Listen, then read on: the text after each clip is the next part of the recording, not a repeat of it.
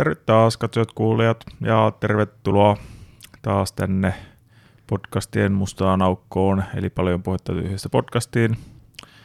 Ja tota, mä oon Jouko. Ja Jouko seurana täällä taas Antti. Ja tällä kertaa meillä puhutaan maskuliinisuudesta ja miehisyydestä ja öm, mitä kaikkea siihen nyt liittyykään.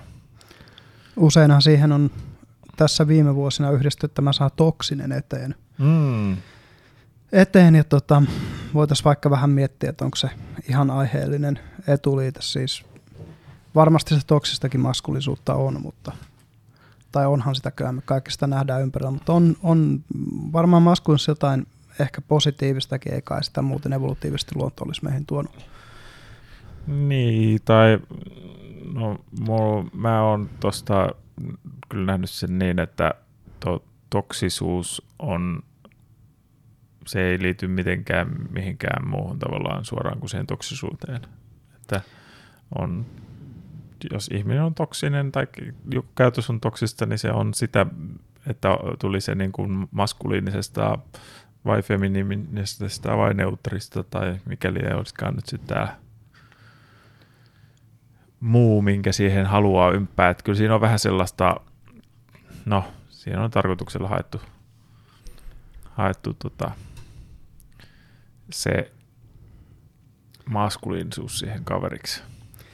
Joo, ja siis tosiaan se lähtee, lähtee oikeastaan niin kuin näistä myöhempiä aaltojen femini, feminismeistä, missä on tullut, mm. että se niin kuin, ensimmäisen aallon feminismi oli lähinnä naisten naisten niin kuin oikeusliike, Joo. joka oli ihan tarpeellinen ja paikallaan, että saatiin nämä perusoikeudet, niin kuin äänioikeudet ja itsenäisyys ja tämmöiset niin kuin individuaalisten itsenäisyys ja tämän tyyppiset oikeudet mm. naisille. Ja se on hämmentävää itse asiassa, miten pitkään siinä meni, että ne kaikki oli suhteellisen tasaisia, koska siis 70-luvulla oli vielä monessa länsimaassa sellaisia lakeja esimerkiksi, että, että ö, nainen ei saanut luottokortti, jos se aviomies ei ollut siinä niin kuin mukana, tai sitten, sitten joku isä tai muu. Niin, kun siis siinähän, no siinähän on se sama peru, mistä vähän niin kuin kaikki tuollaiset johtuu, on se, että, että niin kuin, kun ennen naimisiin menoa, niin nainen oli vähän niin kuin isänsä omaisuutta. Mm. Ja sitten naimisiin menon yhteydessä se muuttui tavallaan sitten niin kuin sen aviomiehensä omaisuudeksi, niin, niin tavallaan, koska ei ollut tavallaan sellaista itsenäistä entiteettiä, mm. niin eihän sille voinut mitään luottokorttiakaan myöntää. Joo, ja siis totta kai siihen nyt, niin kuin, sit kun mennään tarpeeksi pitkälle historiaan, niin liittyy myös se, että naisen elämä oli hyvin turvatonta jossain – esitteollisesta tai jopa niin kuin teollisuuden ajan alkupuolen yhteiskunnissa. Et eihän tämmöistä niin poliisin suojelua ja niin kuin hyvin valastuja katuja ja mitään tällaista valvontaa, niin eihän sellaista ollut niin kuin missään muuta kuin tyyli yläluokilla. Mm. Et, et, et se myös vaati sen, että yhteiskunta on niin turvallinen, että et se on, on tavallaan mahdollista siis se että miten paljon ne jutut on muuttunut, niin, niin, niin sitä on vaikea nykypäivän ihmisen edes käsittää. Mm. Että mitä se on ollut vaikka 1700-luvulla olla nainen jossain sen aikaisessa kaupungissa. Että et, ne on niin kuin, niillä on ollut pakko olla käytännössä miespuolinen suojelija. Mm. Niin kuin arabimaailmassa vieläkin. Mm. Siis, et nyt oli ihan, muutama päivästä tuli uutisissa, että – joku pakistanilainen nainen oli, oli sitten joutunut hyökkäyksen kohteeksi, kun se oli ollut yksin. Mm. Ilman miespuolisia sukulaisia tai, saat, tai, tai aviomies tai muuta miespuolista saattajaa niin, niin kaupungilla. Et, et, ö, kyllä se niin eurooppalainen kulttuuri on tässä ottanut aimoharppauksia viimeisen sanotaan sadan vuoden aikana jo eteenpäin. Tai sadan 15 vuoden aikana, kun tuli ensimmäisiin maihin naisten äänioikeus ja ruvettiin puhua aidosti siitä, että naisilla on tasa-arvoisia oikeuksia miesten kanssa. Mm, mm. Tai, niistä on, no, en, en ole historioitsija, en tiedä tarkalleen, että kuinka pitkä ja minkälainen kehitystyö nyt on ollut loppupeleissä, mutta että joo, että kyllähän se niin kuin, siis oikeasti, tai no, sitä, mm, no kun se taas menee just helposti siihen tavallaan ylilyönteihin, että, että niin kuin tavallaan parjataan länsimaista yhteiskuntaa, kuinka turvatonta täällä on olla nainen mm. ja, tai seksuaalivähemmistö tai mikä tahansa. Niin. Mutta, mutta, mutta niin kuin, ei ole kyllä koskaan ollut tavallaan historiassa niin kuin turvallisempaa olla. Missään niin, päin maailmaa Niin, mikään näistä tavallaan. Paitsi yksi poikkeus ehkä on, voi olla Taimaan, Taimaan niin kuin Ladyboy koska se on niin pitkäaikainen mm. historiallinen kolmas sukupuoli, että niillä on jopa kielessä oma taivutusmuoto. Et se, se, on, mutta se on hyvin jännä sellainen kulttuurinen erityispiirre sinne mm. taikkukulttuuriin. Eihän sitä missään muussa niin kuin, alueen asialliskulttuureissa ole, mutta siinä mm. tietyssä kulttuurissa se on. Toki osin myös sen takia, että Taima on ollut itsenäinen paljon pidempään kuin Vietnamit ja mm. Laosit ja Kambodsat ja muut, jopa pidempään kuin Kiina tässä niin kuin modernissa muodossa mm. kansallisvaltiona. Et, mutta et, se, se, on ehkä vähän sivupolku tähän, mutta se just, että et tosiaan niin kuin,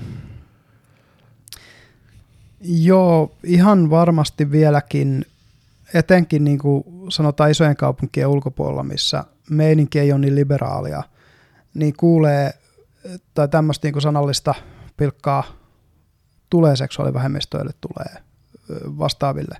Mutta et, et, ei niitä toisin kuin jossain Saudi-Arabiassa tai Iranissa, niin valtion puolesta kuitenkaan kivitetä.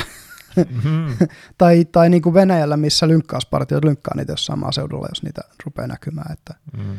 et niin kuin, ö, se on ehkä hyvä, hyvä niin kuin huomioida, että itse asiassa kuinka turvallinen paikka länsi on olla erilainen kuin mm. mitä mikään muu, ja miten, miten niin kuin diversejä me ihan oikeasti ollaan täällä.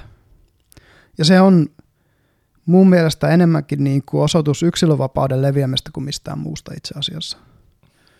Että täällä siis se, että yksilölle annettu lupa olla, olla niin kuin oma itsensä myös niin kuin voimakkaasti kulttuurinormien ulkopuolella. Mm. Ja yhä enemmän se niin kuin on vaan kasvanut ja kasvanut. Mm. No onhan se nyt oikeasti niin kuin viimeisen, mitäkään mä nyt sanoisin, no viimeisen kymmenen vuoden aikanakin niin kuin jos ajattelee jotain vaikka trans- ja homopiiriä ja mm. Suomessa, Jep. niin onhan ne niin kuin ihan toisella tavalla niin kuin pinnalla mediassa ja, ja, kyllä, ja kyllä, muutenkin niin kuin siis sillä että, että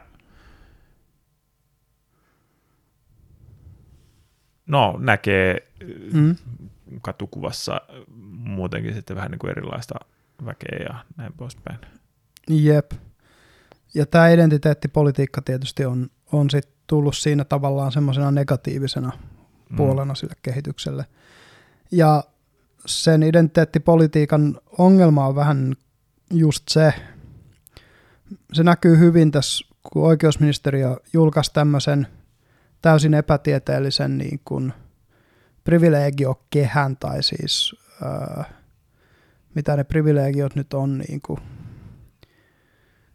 tämmöisiä niin kuin parempi osaisuuden kehä tai semmoinen, että siinä niin kuin oli kahdeksan, se on tämä intersektionaalisen feminismin tällainen mm-hmm. tapa. Mm-hmm. Se voisi oikeastaan laittaa, jos nyt ei ruudulle, niin ainakin, ainakin tuonne descriptioniin näytille ihmiset nä, näette sen, että sehän on niin kuin nimenomaan, mitä se identiteettipolitiikka on tehnyt, se on mennyt siitä – yksilövapauskehityksestä nimenomaan poispäin. Mm. Ja siinä niin kun ihminen luokitellaan erilaisten identiteettien perusteella erilaisiin luokkiin. Ja mistä hyvin esimerkiksi, no puhutaan vaikka Douglas Murraysta, joka on homoseksuaali, mm. brittiläinen konservatiivinen homoseksuaali, niin, niin hän ei koe niin kuin millään tavalla, että se öö, tavallaan se identiteetti määrittäisi kovin voimakkaasti hänen elämäänsä tai tai niin kuin se, että hän, hän voi, hänet voisi laskea johonkin semmoiseen ryhmään, niin kuin vaikka britannialaiset homoseksuaalit, ja että, että niiden oikeuksien ajaminen jo, jollain tavalla välttämättä olisi hänen oikeuksien ajamista. Hän on itse siis sanonut tämän. Mm. Et, et niin kuin, koska nämäkin ryhmät on diversejä, niin niiden niputtaminen tällaisiin identiteettiryhmiin, niin se jotenkin, jotenkin sit, sit vie sitä yksilön arvoa pois. Niin, tai siinä on varmaan se, että kuinka vahvasti joku, tai mi, miten joku tavallaan muodostaa mm. identiteettiään. Ja Jep. jos joku seksuaalinen suuntaus on siinä hyvin vahvana osana, mm-hmm. niin sitten tämmöinen taas sen siihen ryhmään kuuluminen niin tota, on paljon varmaan isompi osa elämää. Mm.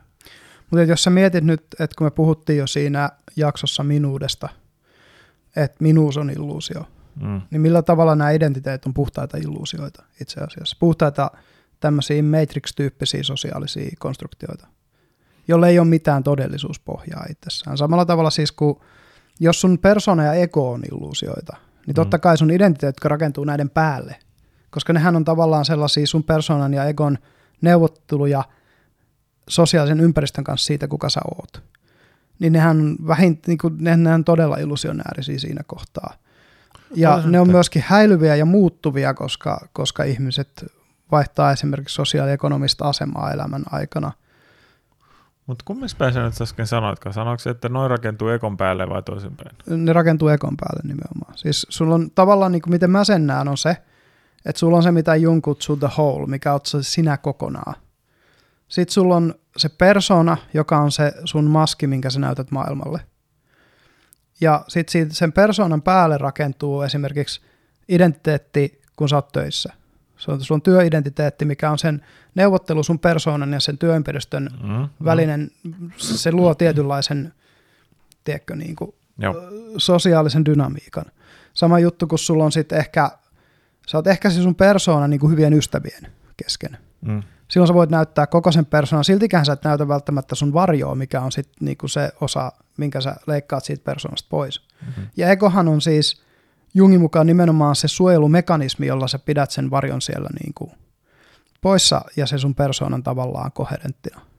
Mm. Ja sitten nämä identiteetit, just se, että missä joukossa oot, ja vaikka niin kuin poliittiset identiteetit esimerkiksi, nehän on tavalla, tietyllä tavalla niin kuin neuvotteluja sun persoonan ja sen poliittisen ympäristön kanssa, missä liikut. Joo, okei. Okay. Niin tai... Jos sun persona on illuusio, koska, koska sulla on se shadow joka tapauksessa, ja sä oot, kun, sut, kun katsotaan kokonaisuuden, sä oot se the whole – niin, niin eikö nämä kaikki muukin sitten ole ihan samalla tavalla illusionääristä? Joo, tai mä vähän ehkä ajattelin väärää juttua tuossa, kun mm. tavallaan, jos ajatellaan sitten vaikka seksuaalista suuntautumista, mm. niin sehän on minkä päälle ego taas rakentuu. Tai se on siis mm, mun mielestä mm. sitä syvempää mutta eihän sun tarvii antaa sen sun seksuaalisen suuntautumisen määrittää sun identiteettiä. Siis sun, ei, ei. Niin, et Joo, ei. Se, se kyllä totta kai se määrittää esimerkiksi sä, että sä viehätyt. Mm. Mutta et eihän sun tarvitse tehdä siitä niin tärkeää osaa, että sä teet siitä osan sun identiteettiä. Et, ethän mm. sä niinku työ, vaikka työpaikalla, työpaikka niinku persoonallisuus tai työpaikka-identiteetti, niin ethän sä siinä niinku tuo esille sitä sun seksuaalisuutta aktiivisesti suuntaan tai toiseen mm. koska se ei ole relevantti sen koko niin kuin, kehyksen kannalta, missä liikut. Niin, niin just se, että, että niin kuin, ei mulla ole mitään tarvetta mainostaa, että mä oon hetero. Mm. Se ei ole niin kuin mikään sellainen, mun mielestä se, että ihmiset tekee omat, ja ihmiset tekee tosi herkästi moni omia johtopäätöksiä, niin ne tekee niitä omia johtopäätöksiä, ja sitten niiden pitää vaan antaa tietyllä tavalla tehdä ne. Mm. Ja mekin laitetaan omia ennakkoluulojamme muihin ihmisten, muiden ihmisten mm. päälle. Mm. Et se on ihan niin kuin selvä.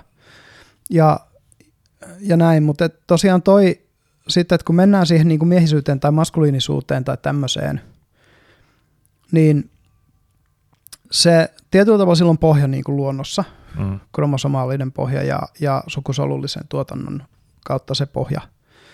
Että niin kuin, siitä on, nyt kun oli tämä, valittiin tämä uusi, vai joko se on valittu, vaikka se valintaprosessi vielä kesken, mutta tämä uusi tuomari tuonne Yhdysvaltain korkeimpaan oikeuteen, mistä sitten Biden oli sitä mieltä, että pitää nyt tulla ihanen nainen. Se, joo, se on vielä kesken. Joo, joo, joo, toi, joo, joo.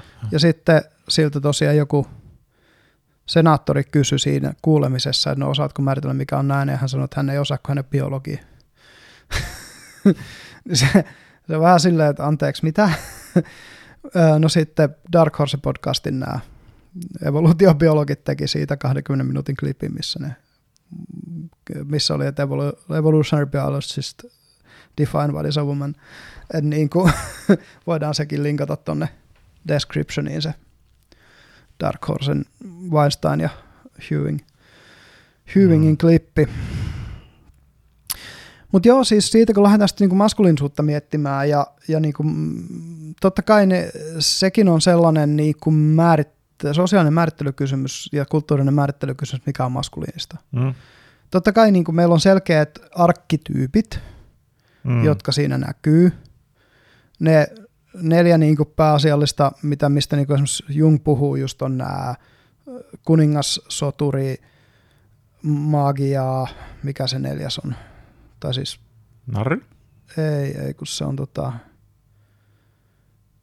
Öö, ootas nyt. Mitä ne on? King ja Warrior ja... Onko se pappi? Lover on se neljäs. Ai, Lover. Joo, okay. rakastaja. Öö, ja ne niin kuin kaikki neljä tavallaan tiettyjä maskuliinisuuden puolia. Naisilla on vastaavat, jos on sitten kuningatar ja, ja myös heilläkin on soturiarkkityyppiä. Ne, ne, ne on samat arkkityypit periaatteessa, paitsi että se, sillä on eri sukupuoli sillä kuningasarkkityypillä. Mutta et, et niinku, se, miten maskuliinisuuteen, mitä niinku siihen hyvin pitkälti on kult, läpi kulttuurien kuitenkin mielletty on se, että esimerkiksi miehet sotii, miehet metsästää, mm.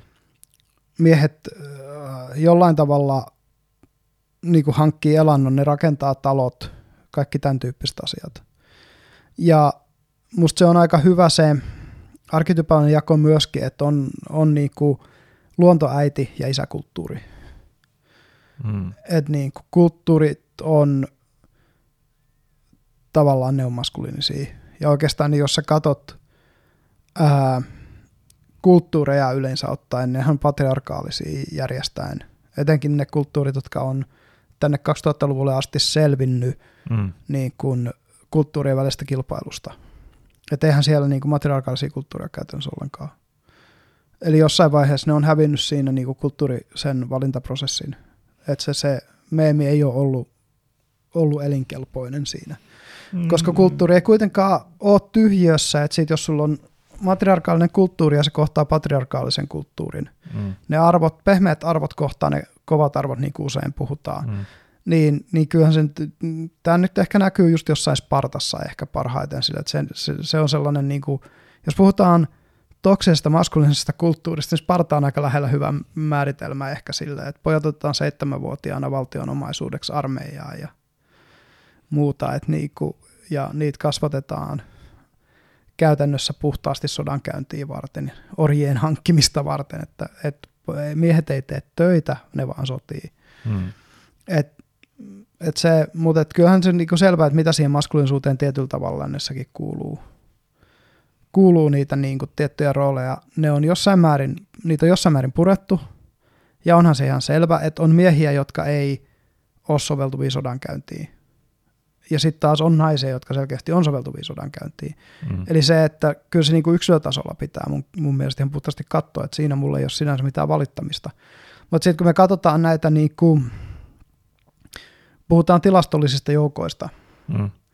niin, niin just niinku se agreeableness, että miehillä on se yhden, yhden tota, ö, standardihajonnan verran enemmän, vähemmän agreeablenessia kuin mm. naisilla näistä Big Fiveista – ja taas naisilla on yhden enemmän neuroottisuutta kuin, kuin miehillä. Mm. Et niinku, sitten sit kun niitä, ne laitetaan niinku joukkoiksi, että rupeaa jo tuommoisesta niin psykometriikasta, mikä on kohtuullisen tarkka mittaava tiede, niin rupeaa löytymään ne maskuliinisen ja feminisuuden erot. Mm. Ja nyt sitten kun on tämä identiteettipolitiikka ja sitten toisaalta tämmöinen niinku monogaamisuusnormi on hävinnyt, ja sitten vielä kun on tullut nämä modernit ehkäisyvälineet, joka tekee sen, että, että niin kun seksi ei ole naisille välttämättä niin, niin kuin, miten se on, sillä ei ole niin iso, niin, siinä on niin iso riski tai niin iso, iso potentiaalista hintaa. Mm. Niin, niin se on sitten vapauttanut myös pariutumismarkkinat semmoisiksi, että ei, ei, ei mennäkään enää se edellä, että mennään naimisiin ja Ja, ja nämä, niin kuin sen, se on muuttanut hirveästi näitä asioita. Mm. Ja, ja siinäkin on just se, että tota, mikä on aika karua, kun katsotaan niitä, niitä tutkimuksia, niin kun otetaan viehättäviä ja epäviehättävämpiä miehiä, niin naiset preferoi noin 15 prosenttia miehistä. Ja loput 85 prosenttia, ennen vanhaa se on tietysti mennyt sit sillä tavalla, että, että ensin on mennyt naimisiin ne 15 prosenttia viehättävimmistä miehistä ja sitten sit se on 15 prosenttia niistä jäljellä jäävistä niin edespäin. Et naiset on katsonut, että okei, miehet on kompetenssihierarkiassa tuolla korkealla, me halutaan niitä miehiä. Koska sehän vaikuttaa muutkin kuin ulkonäköisiä, kaikki nämä statusseikat mm, ja tämän mm. tyyppiset. Niin, niin kuin käytännössä on vähän mennyt silleen, että miehet kilpailee ja pistää itsensä kompetenssihierarkiaan ja naiset sitten niin kuin valitsee sieltä kompetenssihierarkian huipulta oman kompetenssihierarkiansa niin kuin järjestyksessä mm. jollain tavalla. Musta se on aika hyvin selittävä tekijä siis ihmispariutumiselle. Ja tota, nyt sitten kun nämä lieveilmiöt on lähtenyt tulemaan tästä, niin sitten ollaan päädytty tämmöisiin, jotka on mun mielestä tosi toksisia maskuliinisuuden muotoja, niin kuin just insellit. Mm. Että jos katsojille selitetään, tai, tai, mitä tai, tai jännä, on. kun sä, mä, mm. kun sä lähdit puhumaan tuosta, niin mä ajattelin, että sä olisit ottanut puheeksi tavallaan sitten sellaiset miehet, jotka, no sanotaan, onko se häntä Heikki vai mikä se on se termi? Mm. Mikä juoksee niin kuin vaan kukasta kukkaan. Niin, no joo, jos puhutaan sitten... Eikä on työllä siellä 15 prosentista. Jos puhutaan ja. siitä porukasta, niin niillähän on käytännössä se niin kuin, ää, tavallaan, että ne saa valita sit siitä kokonaisporukasta, kun niitä hännystelee. Et niillä on se niin kuin, seksuaalinen abundanssi mm. käytännössä – ja sillä 85 prosentilla ei ole, mutta mä ajattelin mennä näihin, niin kun, kun puhutaan niin maskuliinisuuden just toksisista lieveilmiöistä. On tossakin Mitkä... kyllä oma toksisuutensa. Siis Joo. se, että tavallaan, varsinkin jos sen tekee sille epäeettisesti. Joo. Että siis Etenkin jos tehdä... sen tekee silleen just nimenomaan narsistisesti tai jopa sosiopaattisesti. Niin. niin joo, kyllä. Niin. Äh, luonnollisesti siinä on silloin se. Ja, ja tota, siitä nyt niin kuin hyviä esimerkkejä ehkä just on nämä, että rockistarojen ja näyttelijöiden joukossa ei hirveästi ole monogaamisia avioliittoja. Hmm. Ja niin, niin sieltäkin löytyy näitä tällaisia tapauksia, niin kuin joku Ted Nugent, joka adoptoi 17-vuotiaan brasilialaisnaisen mennäkseen sen kanssa naimisiin heti, kun se täyttää 18. Ja Steven Tyler tai Aerosmithin laulaja, jolla oli 14-vuotias rakastaja jossain vaiheessa ja muuta tällaista, että sitten se, se, se aiheuttaa ne omat, omat mm. lieveilmiönsä totta kai ja, ja toi on, toikin on, on, noikin on niinku tosi röyhkeitä ja sitten tosiaan se, että ää, et voiko seksiä pitää koskaan kasuaalina, mitä niinku Jordan Peterson on tämän kyseenalaistanut, että et koska sillä on niin isot sosiaaliset ja psykologiset vaikutukset – ja se, se on niin haavoit, sä pistät itse niin haavoittuvaksi siinä niin mm. läheisessä niin kuin fysikaalisessa ja emotionaalisessa kontaktissa toiseen ihmiseen. Voiko se koskaan olla kasuaalia? Mm. Myöskään. Mutta et, et mä lähtisin niin kuin nyt purkaa näitä, näitä, jotka jää sinne pahnanpohjimmaiseksi. Ja minkälaisia mm. ilmiöitä se on mm. luonut. Ja niin kuin inselit on ehkä se pahin. Mm. No, tai... Nykyisin puhutaan myös femselleistä, jos olet kuullut tämän termin. Joo. Ehkä no. meidän hyvä selittää tätä termiä Eli incel tulee sanoista involuntary celibate, eli vastentahtoisesti selipaatis olevat tyypit. Ja joo. femcel on sen tavallaan naispuoli. Mm, ja fem tulee feminin. Niin, siis, joo. jep. Eli sama, sama ilmiö. Eli siis naisia, jotka ei saa haluamansa miestä, tai sitten miehiä, jotka ei saa käytännössä ketään naista. Mm. Puhumattakaan, että saisi haluamansa naisen. Ja tämä incel-ilmiö syntyy ensin, ja nämä on, näissä on niin kuin, se syntyi käsittääkseni tämmöisillä Fortsanin kaltaisilla keskustelupalstoilla, tämmöisillä mm. anonyymillä keskustelupalstoilla. Ja, ja tota, sitten ne puhuu just siitä, siitä että tota, käytännössä niin kuin, niiden näkemyksen mukaan se on naisten syytä, että ne on selipaatissa. Mm. Toihan Naiset oli... ei tiedä omaa parastaan ja sen takia he joutuneet selipaattiin. Tähän, sehän nousi tavallaan tuo termi yleiseen tietoisuuteen sen, onko se Kanadassa se joku tyyppi, joka niin kuin, olisiko se ollut pakettiautolla ajellut porukkaan ja sitten se saatiin niin kuin kiinni ja sitten se oli alkanut julistaa niitä Incel-juttuja. Niin siitä se nousi suureen tietoisuuteen, niin. joo. Ja sitten jokunen kouluampuja on, on ollut Jenkeissä ainakin, joo. jotka joo. On, on ollut Mutta että joo, että se mentaliteetti on just sitä, sitä tavallaan, että ei saa naista mm. ja se on kaikkien muiden paitsi oma vika. Niin, ja eritoten se on niin naisten vikaa. Niin. Koska ne naiset tykkää vaan deittailla tällaisia niin kuin sosiopaattisia kusipäitä, eikä, eikä tykkää näistä mukavista mm. pojista. Mutta eli just niitä naisten, mutta myös noiden tuommoisten miesten, miesten Jep. vika. Mutta että... Niillä on ihan oma kielensäkin, mitä ne käyttää. Joo. Mutta että tavallaanhan niin kuin on myös ihan niitäkin ihmisiä, sekä mm. miehiä että naisia, joilla, joiden se ei ole mitenkään tavallaan niiden vika, että vaan on ollut geeniratossa tai jossain mm. muussa niin huono säkä, että... Tai elänyt niin surkea lapsuuden ja nuoruuden. Niin, niin tota, että ei vaan niinku, ei vaan vastakkainen sukupuoli millään tasolla viehäty. Mm, niin, mm. Niin, tota, nämä on ne ja siinä on vähän se, että no se helposti luo semmoista vihaa, turhautuneisuutta. Ja...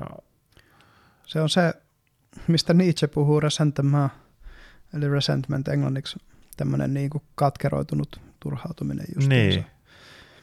Ja tosiaan se, että kun se, se, sit, se, se mm. menee tavallaan niin kuin tosi syvälle, kun se menee Jep. oikeasti niin kuin katkeroitumiseen ihan elämää, elämää kohtaan. Juu, siis, siis nimenomaan se, että että se vaikeus myöntää, että ne omat tavat tehdä asioita on väärin. Ei, kun ei, ei Menee se... niin pitkälle just, että et ne katsoo, että koska elämä toimii väärällä tavalla, niin elämä ei ole niin kuin ylläpitämisen arvosta missään muodossa. Joo, mutta nyt sä hyppäsit tavallaan vähän sieltä hmm. tavallaan öö, sanotaan niihin ihmisiin, ke, ketkä tavallaan kenties jopa pystyisivät tekemään asialle jotain. Mm. Kun mä haluaisin tuoda nyt tavallaan tuon esille, että, että tavallaan, että joillakin se on niin kuin, tavallaan sanotaan, että elämä on potkinut niin pahasti päähän, Joo. että se on täysin ymmärrettävää, että, että tota, tulee sellaista turhautuneisuutta kyllä, ja katkeruutta.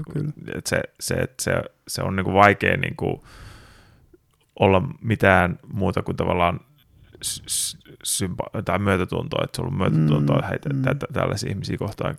Mutta sitten sit siitä mennään nyt sitten just näihin, ketkä on niinku tavallaan sitten vähän niin kuin sen oman... Tästä voisi ehkä antaa esimerkin vielä. Tämä kuuluisin esimerkki varmaan on tämä Christian. En tiedä, onko tuttu. Mm, Mm. En ole varma. Joo, no mä käännän sitä tarinaa tarkkaan muista, mutta autistinen jätkä kuitenkin, jolla ei ollut siis mitään, mitään niin kuin mahdollisuuksia. Älykäs kuin mikään, mutta autistinen. Ja, ja tota, se piirsi tämmöistä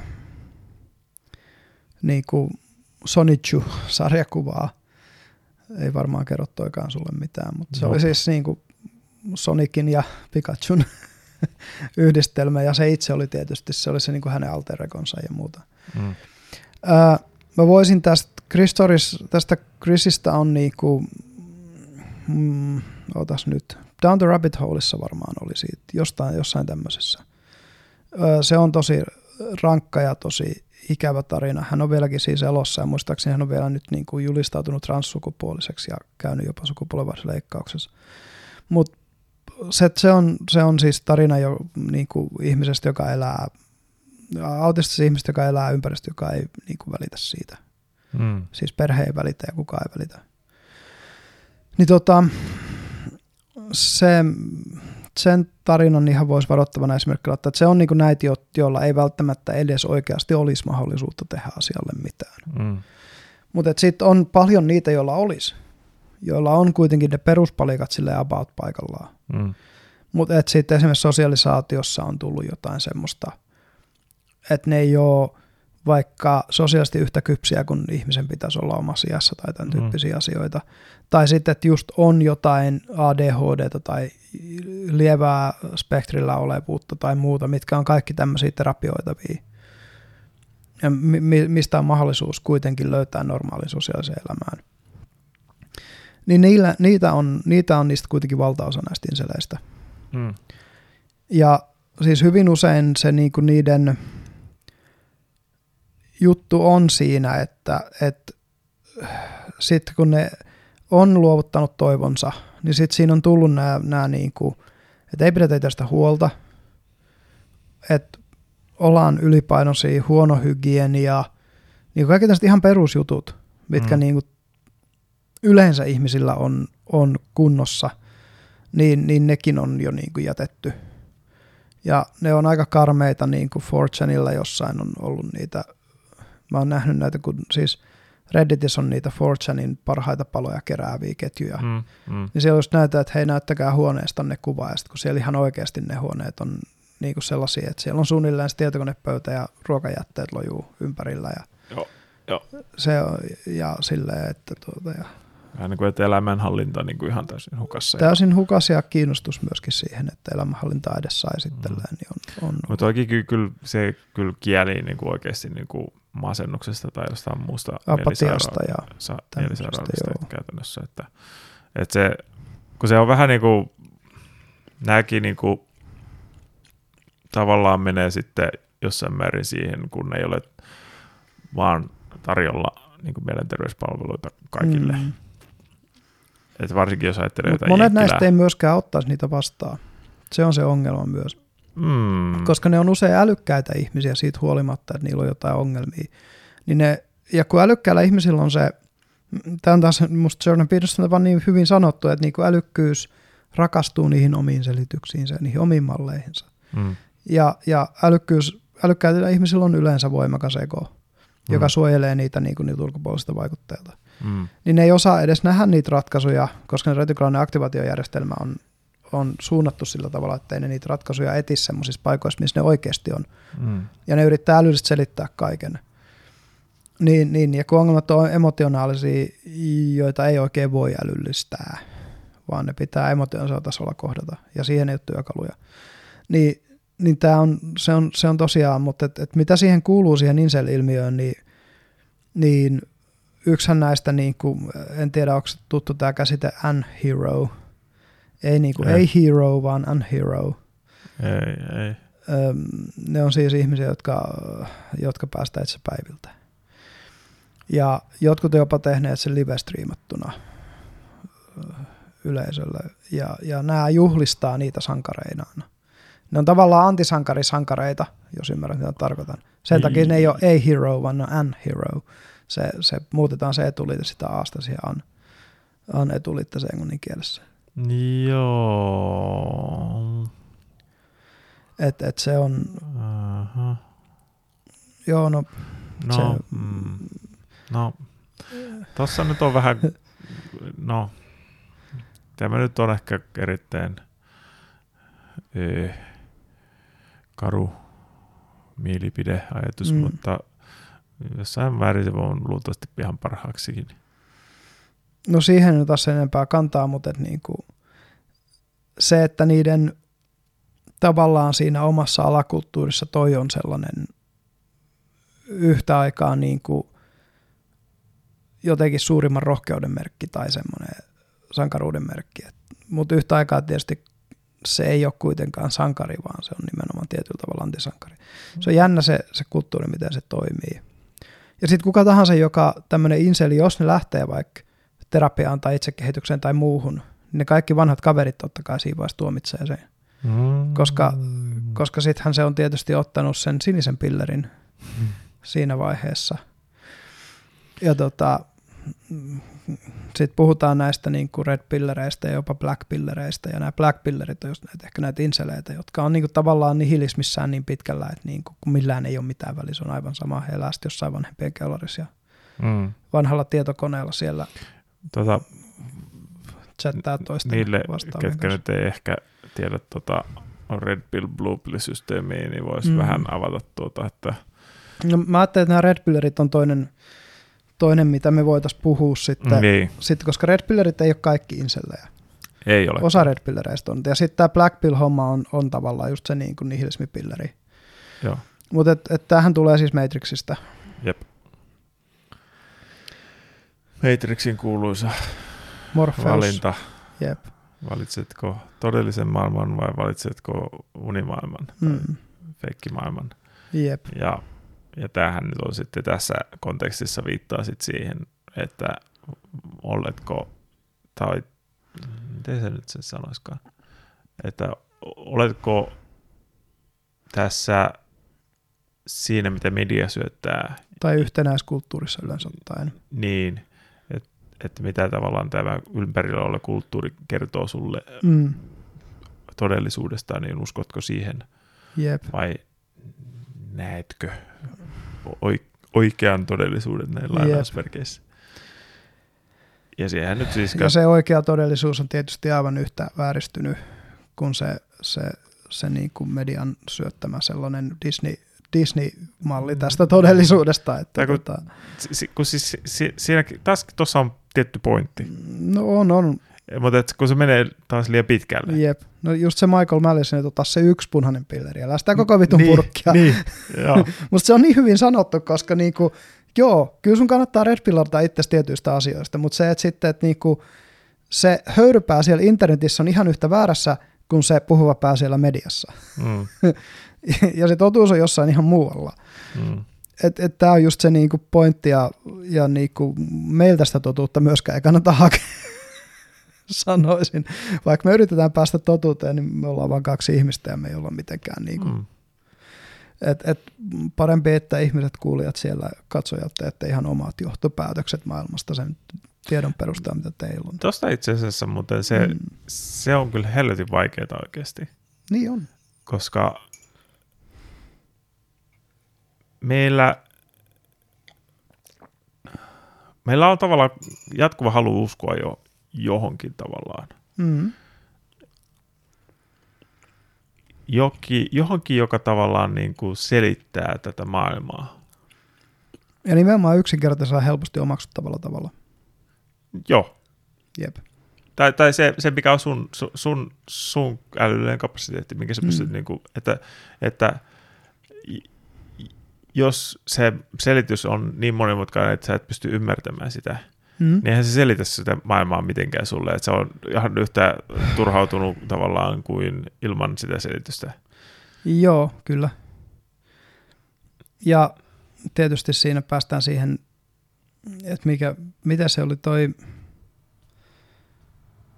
toi, toi oliko se Feynman, joka sen sanoi, että, niinku, että fysikaalisessa tieteessä teoria on hyvä, jos se on just tarkalleen niin kompleksisen tarvii olla, mutta ei yhtään sen kompleksimpi. Oliko se Freeman Dyson vai kuka? Joku näistä kuuluisista fyysikoista sen sanoi just. Joo. Ja tota, mutta et, tosiaan tämä Red Pilleri yritetään pysyä jollain tavalla tämmöisissä Joo. niin kuin ajatuskuluissa, niin se Red Pill-kulttuuri on, laajempikin ilmiö. Ja siihen tietysti yksi on toi incel-homma. Eli ne on nämä, jotka, no niitä voisi sanoa tosiaan black, black pillereiksi just sen takia, että ne on ottanut sen nihilismipillerin, niin ne ajattelee, että ne myös itse ajattelee, että ne on unworthy tavallaan niin Ah, kuin tai itse asiassa- nainen, naisen. Ei, mutta itse asiassa siellä piirissähän on myös sitä, ketkä Mm. toisaalta kokevat olevansa niin kuin kaikkien muiden yläpuolella Joo, tavallaan, että sen, joo. sen takia niin kuin naisten pitäisi oikeasti niin kuin Joo. suorastaan tarjota itseään, Kyllä. mutta koska ne ei- eivät tarjoakaan, niin tässä maailmassa on tavallaan jotain vielä, mutta Niin, se ei kyllä. ole tavallaan itsessä mitään vie- vielä, Mm, vaan mm. että se on se maailma ja niin kuin Ja naisten siellä on se reaktio. Ja, toinen porukka, joka sitten taas niin kuin tajuaa jollain tavalla itsekin, että ne ei ole viehättäviä. Ja mm, että niiden on tavallaan turha yrittää, että vaikka ne sais naisen, niin ne ei koskaan saisi kuitenkaan sitä naista, jonka ne haluaa. mm, Ja yleensä nainen, jonka ne haluaa, on, on joku, joku tämmöinen Megan Fox, Taylor Swift-tyyppinen niin kuin mega, mega julkis, hyvännäköinen mm, nainen tai muu tai tyyli pornotähti tai joku tämmöinen.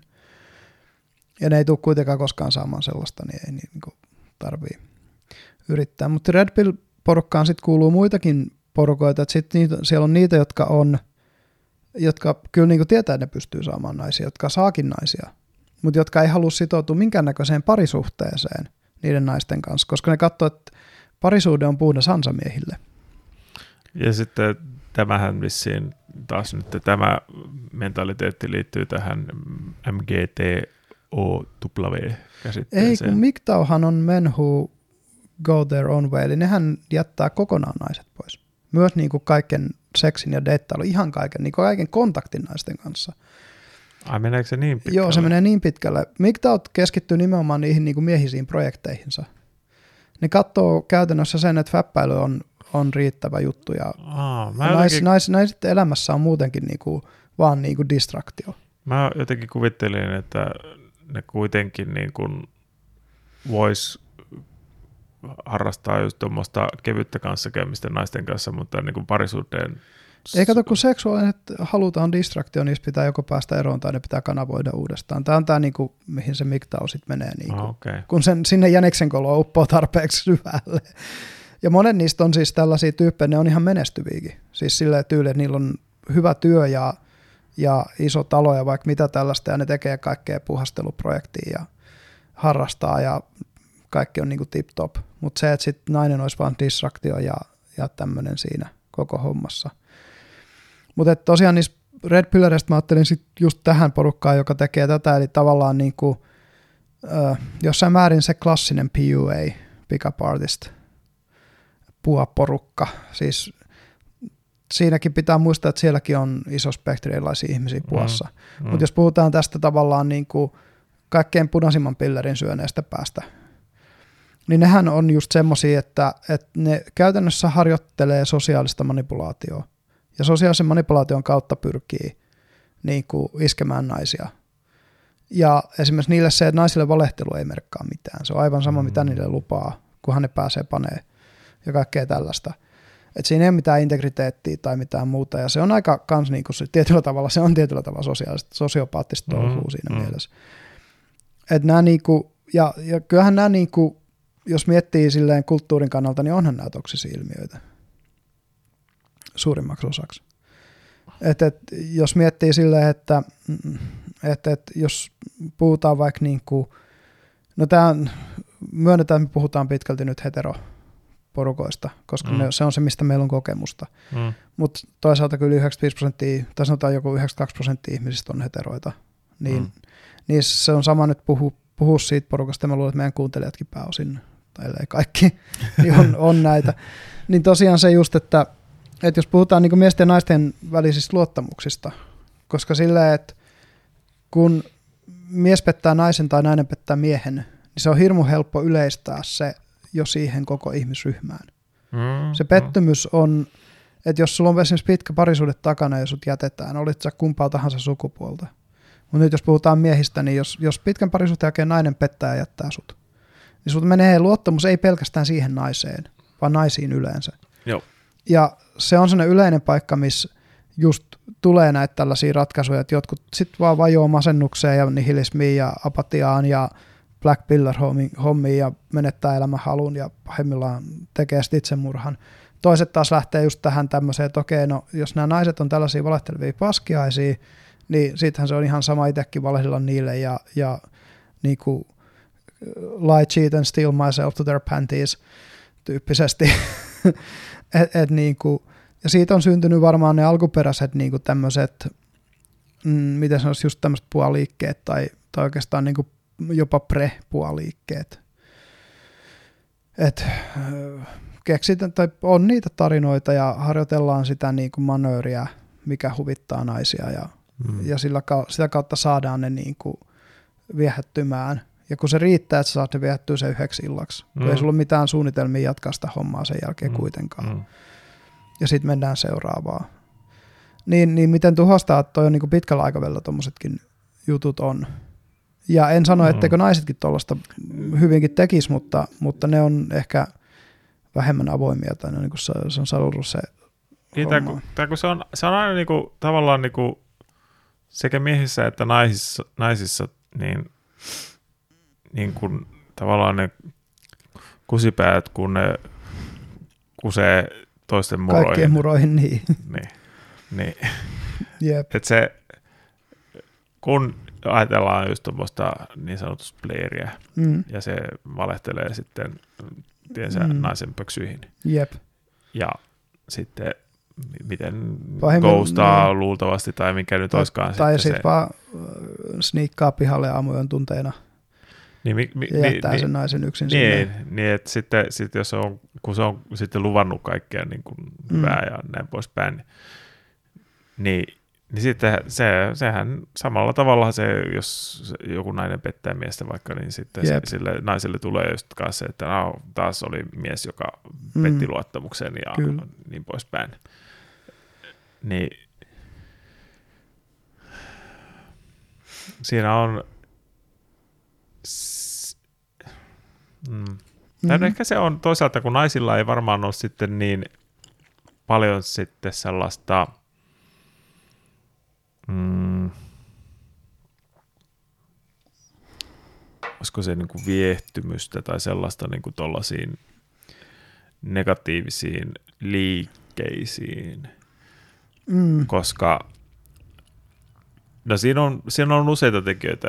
Pääsääntöisesti naistenhan niin kuin tämä emotionaalinen tukiverkosto on paljon isompi ja vahvempi kuin miehillä. Joo, kyllä. Ja sitä kautta, että tuollaisenkin kokemuksen niin kuin siitä pääsee helpommin sitten niin kuin yli, ettei mene Mm. mm. sitten niin sinne syövereihin tavallaan. Jep. Mutta miehillä on usein se, että siis se voidaan nähdä jopa niin kuin sen, vaikkei sitä ehkä suoraan sille miehelle sanota, jolle käy esimerkiksi joku tommonen suhteen päättyminen tai muu, jota on petetty, niin ei mm. muut miehet sano sille siitä mitään, mutta sitä saatetaan katsoa vähän silleen, että no, se on vähän semmoinen niin kuin reppana, että Mhm. mm. että antaa naisen pyöritellä itteensä tuolla tavalla. Ihan, siis toi on ihan mun mielestä semmoinen, toi, toi on niin kuin näkemys, mikä, mikä miespiireissä on olemassa. Mm. Ja etenkin jos mennään niin kuin yhtään, sanotaan maskuliinisempiin ammatteihin tai vähemmän koulutettuihin Mm, ammatteihin, mm, niin niissä mm. piireissä, tai vaikka jossain urheiluseurassa tai jossain tämmöisessä, niin puhutaan locker room cultureista ja muusta, Mm. niin, niin siinä ei tosiaan ole mitään kummosta emotionaalista tukiverkkoa, vaan sit, sit just jos tuut petetyksi, niin se on lähinnä semmoinen, että kaikki katsoo silleen, että no se, jonka kanssa se nainen nyt sitten pani, niin se on vähän niin kuin vanapannut sut tietyllä tavalla. Että sut on, se, se, se, se termi cooked, jos tiedät, Mm. tai cookholded, Joo, joo. että sut on vähän niin kuin, öö, syrjäytetty siitä niin kuin Mm. asemasta. Ja se on, on tota mä luulisin, että naisilla ei ole läheskään niin paljon tuommoista, että, niinku, että jos mies valitsee toisen naisen, niin, niin, niin sen naisen friendit ei välttämättä näe sitä niin kuin silleen, että sut on nyt tavallaan siirretty tuolla, tuolla tavalla siirretty syrjään, vaan että se on enemmänkin, että se mies ei tiedä, mitä se Mm. menetti ja Mm. Mm. sä olisit ollut niin paljon parempi sille kuin toi ja bla Mm. bla bla. Öö, niin voisin kuvitella ainakin, että, että naisten keskuudessa ei ole tämmöistä tietyllä tavalla kilpailua, koska se on ihan evolutiivisetkin syyt.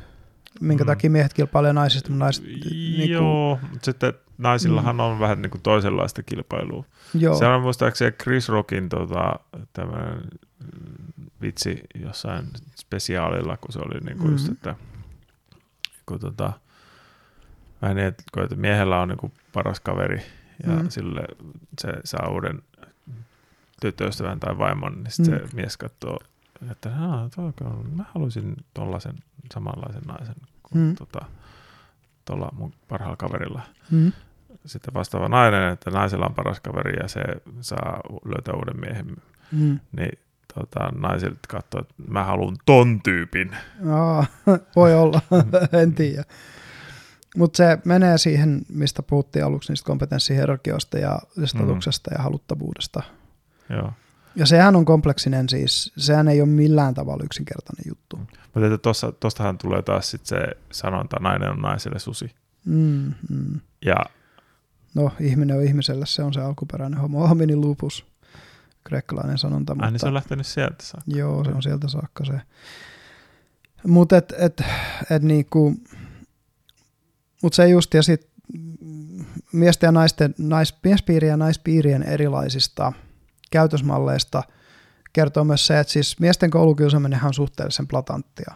Sua tönästään jonnekin lumihankkeen ja rapakkoon ja muuta. Mm. Naisten kohdallahan se on just se sosiaalinen, Mm. että joko sut suljetaan joukosta avoimesti, tai sitten sä saat tavallaan hengata siinä joukossa, mutta mut sitten kuitenkin tietyllä tavalla kaikki tietää, että sä oot sen packing orderin se viimeinen. Joo, ja sellaista takana juoruilua. Niin, ja, ja sen tyyppistä. Hyvin, joo. Jep, et se, ja sosiaalinen media on pahentanut tota huomattavasti. Mm. Et sen, sen takiahan siitä on ihan, siis erikseen lapsi, last, lasten psykologit puhuu, että nimenomaan sosiaalinen media on ollut nuorille teinikäisille tytöille ihan niin kuin älyttömän huono keksintö. Joo, sehän on ollut, no taas Jonathan Haidt tutkinut muistaakseni tätä näin, niin se, missä se on niin kuin näyttänyt jos, jossain noissa sen luennoissa tota, mm. niin kuin masennus, ahdistus, itsemurhayritykset, Mm. niin, niin tota, ne on niin kuin tytöillä monin kymmenkertaistunut muistaakseni niin kuin on aikaisempaa verrattuna. Tai Mm. muistaakseni varsinkin on itsemurhaiset monikymmenkertaistunut, Jep. mutta sitten niin kuin ahdistuneisuus, masennus, niin kuin, Mm. ja ne on niin kuin lähtenyt paljon nuoremmalta iältä vielä niin kuin siis selle, että, että mitkä on ollut, mutta että sitten pojilla taas se on, Mm. se on niin kuin aika tasaisesti ollut, niin kuin, että se ei, mm. Ole, se ei ole muuttunut niin, kuin, niin, niin nämä tämmöiset, ja se on just tyyliin sitä about, kun tota, öö, mm. Facebookki tuli. Ja kun miehillä on tämä malli myös yksinäisestä sudesta, mitä naisilla ei ole. Naisen tavallaan tarvii kuulua joukkoon. Mutta kun jos mies ei kuulu joukkoon, niin mies voi nähdä itsensä, että mä oon nyt se yksinäinen susi, joka menee sitä laumaa vastaan. Mm. Ja, ja siinä on jotain, siinä on jotain, mistä niinku, nuor, siis nuorenhan nämä identiteetit on paljon tärkeämpiä kuin tämän ikäisenä. Mm. Tämän ikäisenä identiteetit on vaihtunut niin monta kertaa, että se ei ole tajuaa, kuinka transitorisia ne on pääosin. Mm. Mutta sitten sen ikäisen, teini-ikäisenäkin se, että niinku, sä voit ottaa se yksinäisen suden identiteetin. Tai vaikka se, että niinku, oot se nörtti. Ja sit, sit, sit, sit sun rooli on erilainen kuin niiden jokkien. Jos mietit mit, tätä esimerkiksi. Mm. Et, et niinku, ja muuta, että et, et siinä on kuitenkin nämä tavallaan niitä coping, tietyllä tavalla niitä niinku coping-strategioita on ehkä miehillä enemmän kuin naisilla, ja naisilla on tietyllä tavalla se, että sun on pakko kuulua siihen jolla, johonkin tyttöklikkiin, että sä oot hyvä. Mm. Niin, tai, tai Niin. just ehkä, mm, tai no. Hmm. Ja kun mä mietin, Mersin sanoi just, että, että, että niin kuin naisille toi tavallaan sosiaalinen poissulkeminen sosiaalisesti piireistä, niin se iskee kovempaa. Mm. Mutta mä, mä mietin, että iskeekö se vaan vähän eri tavalla, koska jos Mm. tota, miehen poissulkee sosiaalisista piireistä, niin sittenhän se johtaa helposti tuollaiseen incel-tyyppiseen juttuun. No ehkä, ja, mut, mutta et kyllä niinku, siitä jos miettii silleen, että melkeinpä sitten, että jos, jos nyt jakaa karkeasti tavallaan, tämä jako ei mitenkään ole, ole niinku todellisuutta kuvaava sinänsä, mutta koulukiusaajia ja koulukiusattuja, Mm. niin ne kiusatut pojat muodostaa oman ryhmän. Niitä on enemmän kuin yksi ja ne muodostaa oman porukan. Nörtit on tavallaan yksi jengi. Ja, ja niitä, okei, ehkä jollain pikkupaikkunnilla voi olla, että siellä ihan oikeasti on vain yksi nörttiukko. Mm. Mutta et, et pääosassa paikkoja kuitenkin niitä nörttejä enemmän ne löytää toisensa ja ne harrastaa sitten niitä nörttijuttuja tietokonepelejä. No nykyisin tietokonepelit taitaa olla aika valtavirtaa jo, mutta Mm, mm. silloin kun me oltiin nuoria, niin tietokonepelit oli nörttijuttu. Mm. Ja, ja roolipelejä ja kaikkea tämän tyyppisiä juttuja. Mutta et niinku, et itsellä esimerkiksi oma tarina on se, että mulla oli kaksi ystävää lukion lopussa. Öö, armeijasta tuli pari lisää. Sitten kun menin opiskelemaan, niin mulla oli kohtuullisen iso ystäväpiiri sitten Lappeenrannan teknisessä korkeakoulussa, koska sieltä löytyi niin paljon niitä samanhenkisiä tyyppejä, jotka pelaa lautapelejä, jotka pelaa roolipelejä. Niin kuin, Mm. Mm. että yhtäkkiä niitä nörttejä oli niin paljon ympärillä, että niitä oli, niitä oli melkein suurin osa siitä jengistä, joka siinä ympärillä oli, niin yhtäkkiä se yliopisto niin avasi sen silleen, että niin, niin, maailma voi toimia näinkin. Mm. et, et se on vähän tämmöinen, tiedätkö, tiedätkö sitten, siitä, että se, se, mä en tiedä, mitä se naisilla menisi, menisi tuossa kohtaa, että jos ne on ollut teini-ikäisenä syrjittyjä, että jos ne menee sitten johonkin yliopistoon tai muualle, että niin löytäisikö ne sieltä sitten samalla tavalla? Varmaan löytää jossain niin. väärin samalla tavalla. Sitten sit yksi, mitä mä toisaalta mietin, että, että tota, mikä naisilla on ehkä sanotaan tavallaan vähän helpompaa potentiaalisesti, mm. Ja minkä takia ne ei välttämättä sitten ajaudu sitten just tuollaiseen inselmeininkiin, on mm. just se, että tavallaan sanotaan, että jos vähänkään sä oot niin kuin keskivertoa paremman näköinen, niin sä oot niin, jossain no sitä joutunut niin kuin tällaiseen Joo. sosiaalisista piireissä syrjimistilanteeseen, niin kuitenkin vastakkaisesta sukupuolesta löytyy hyvin paljon kiinnostusta su- Joo, kohtaan. kyllä, kyllä. Toki ei välttämättä aina positiivisesti. Posi- niitä, joita sä haluat, mutta... Tuota... No, no, no joo, mutta että siis kuitenkin niin sä saat sitä positiivista huomiota. Koska se niin yksi kun... toksisen maskuliinisuuden muotohan on just tämä tämmöinen niin kuin, öö, seksuaalisesti painostava naiskai, joka mm. näyttelee ystävää, mutta jolla on koko ajan ne niin kuin Joo. piilomotiivit tehdä tai halutaan, halutaan mm, enemmän siltä mm. suhteelta. Ja siitähän toi puhuu toi Joe Rogan hyvin, että feminist men are weasels. Mm, mm.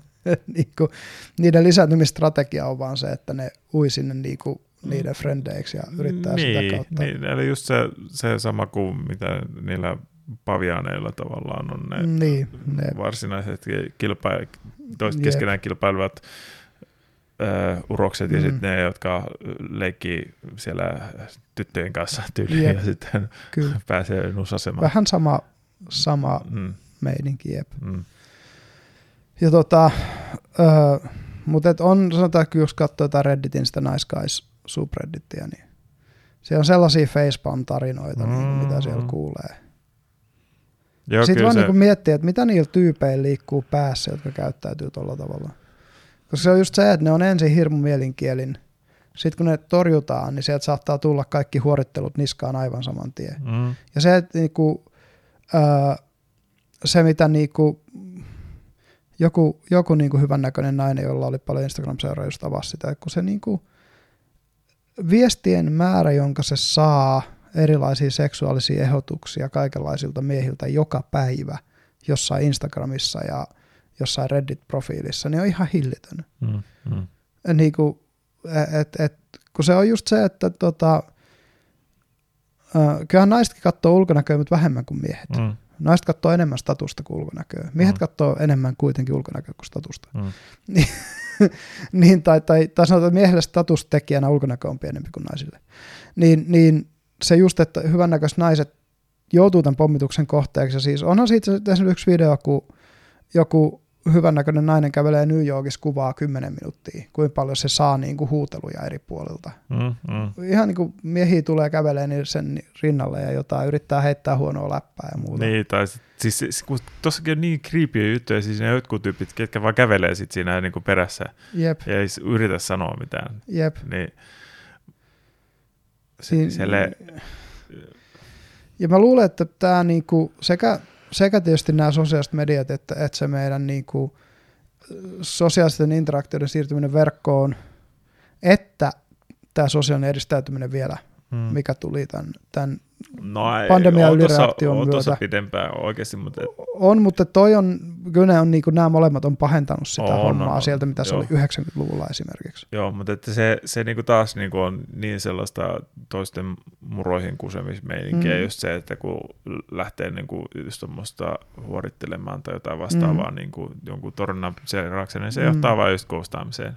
Jep, mutta toisaalta niin kuin, mä luulen, että monet hyvännäköiset naiset on joutunut siihen tilanteeseen niin monta kertaa, että ne haistaa se jo niin kuin saman tien, kun ne saa niitä viestejä. Ja monesti mä luulen, että se johtaa loppujen lopuksi siihen, että aina kun ne saa sellaisen naiskai-tyyppisen viestin joltakulta, niin ne sama, blokkaa sen saman tien jo, että mm. ei ne enää niin kuin jaksa olla kohtelijaita ja vastaa siihen silleen, että ei kiinnosta.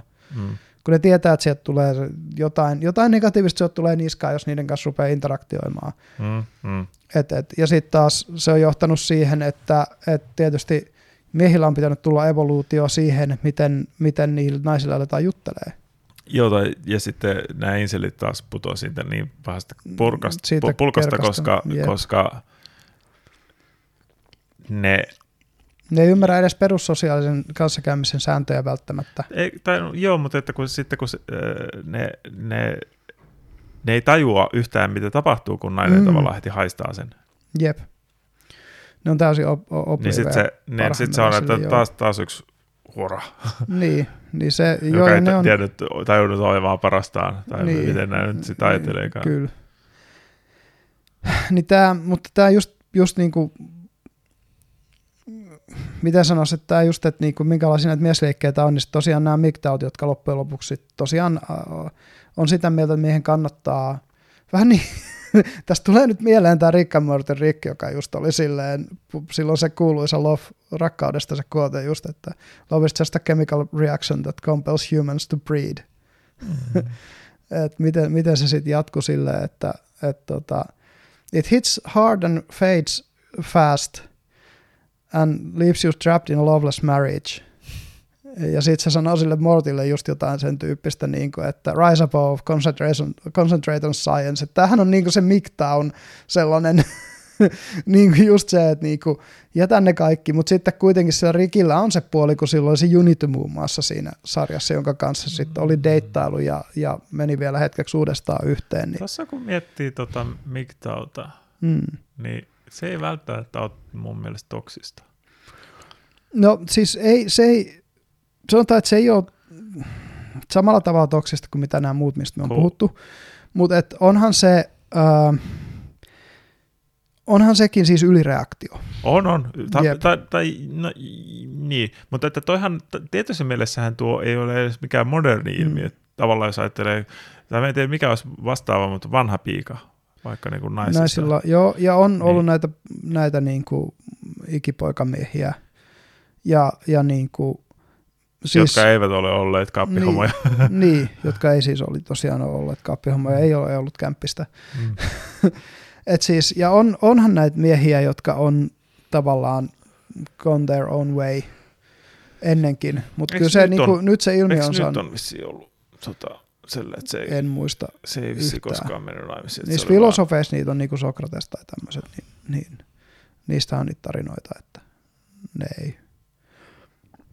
Se oli tavallaan filosofille epäsopivaa seurustella tai olla naimisissa. Häiritsee sitä ajatustyötä. Mutta just tämä, että, että niinku, se, että se, siitä on tullut tuommoinen liike, jolla on omat foorumit ja muut, niin se on moderni ilmiö. Joo, joo.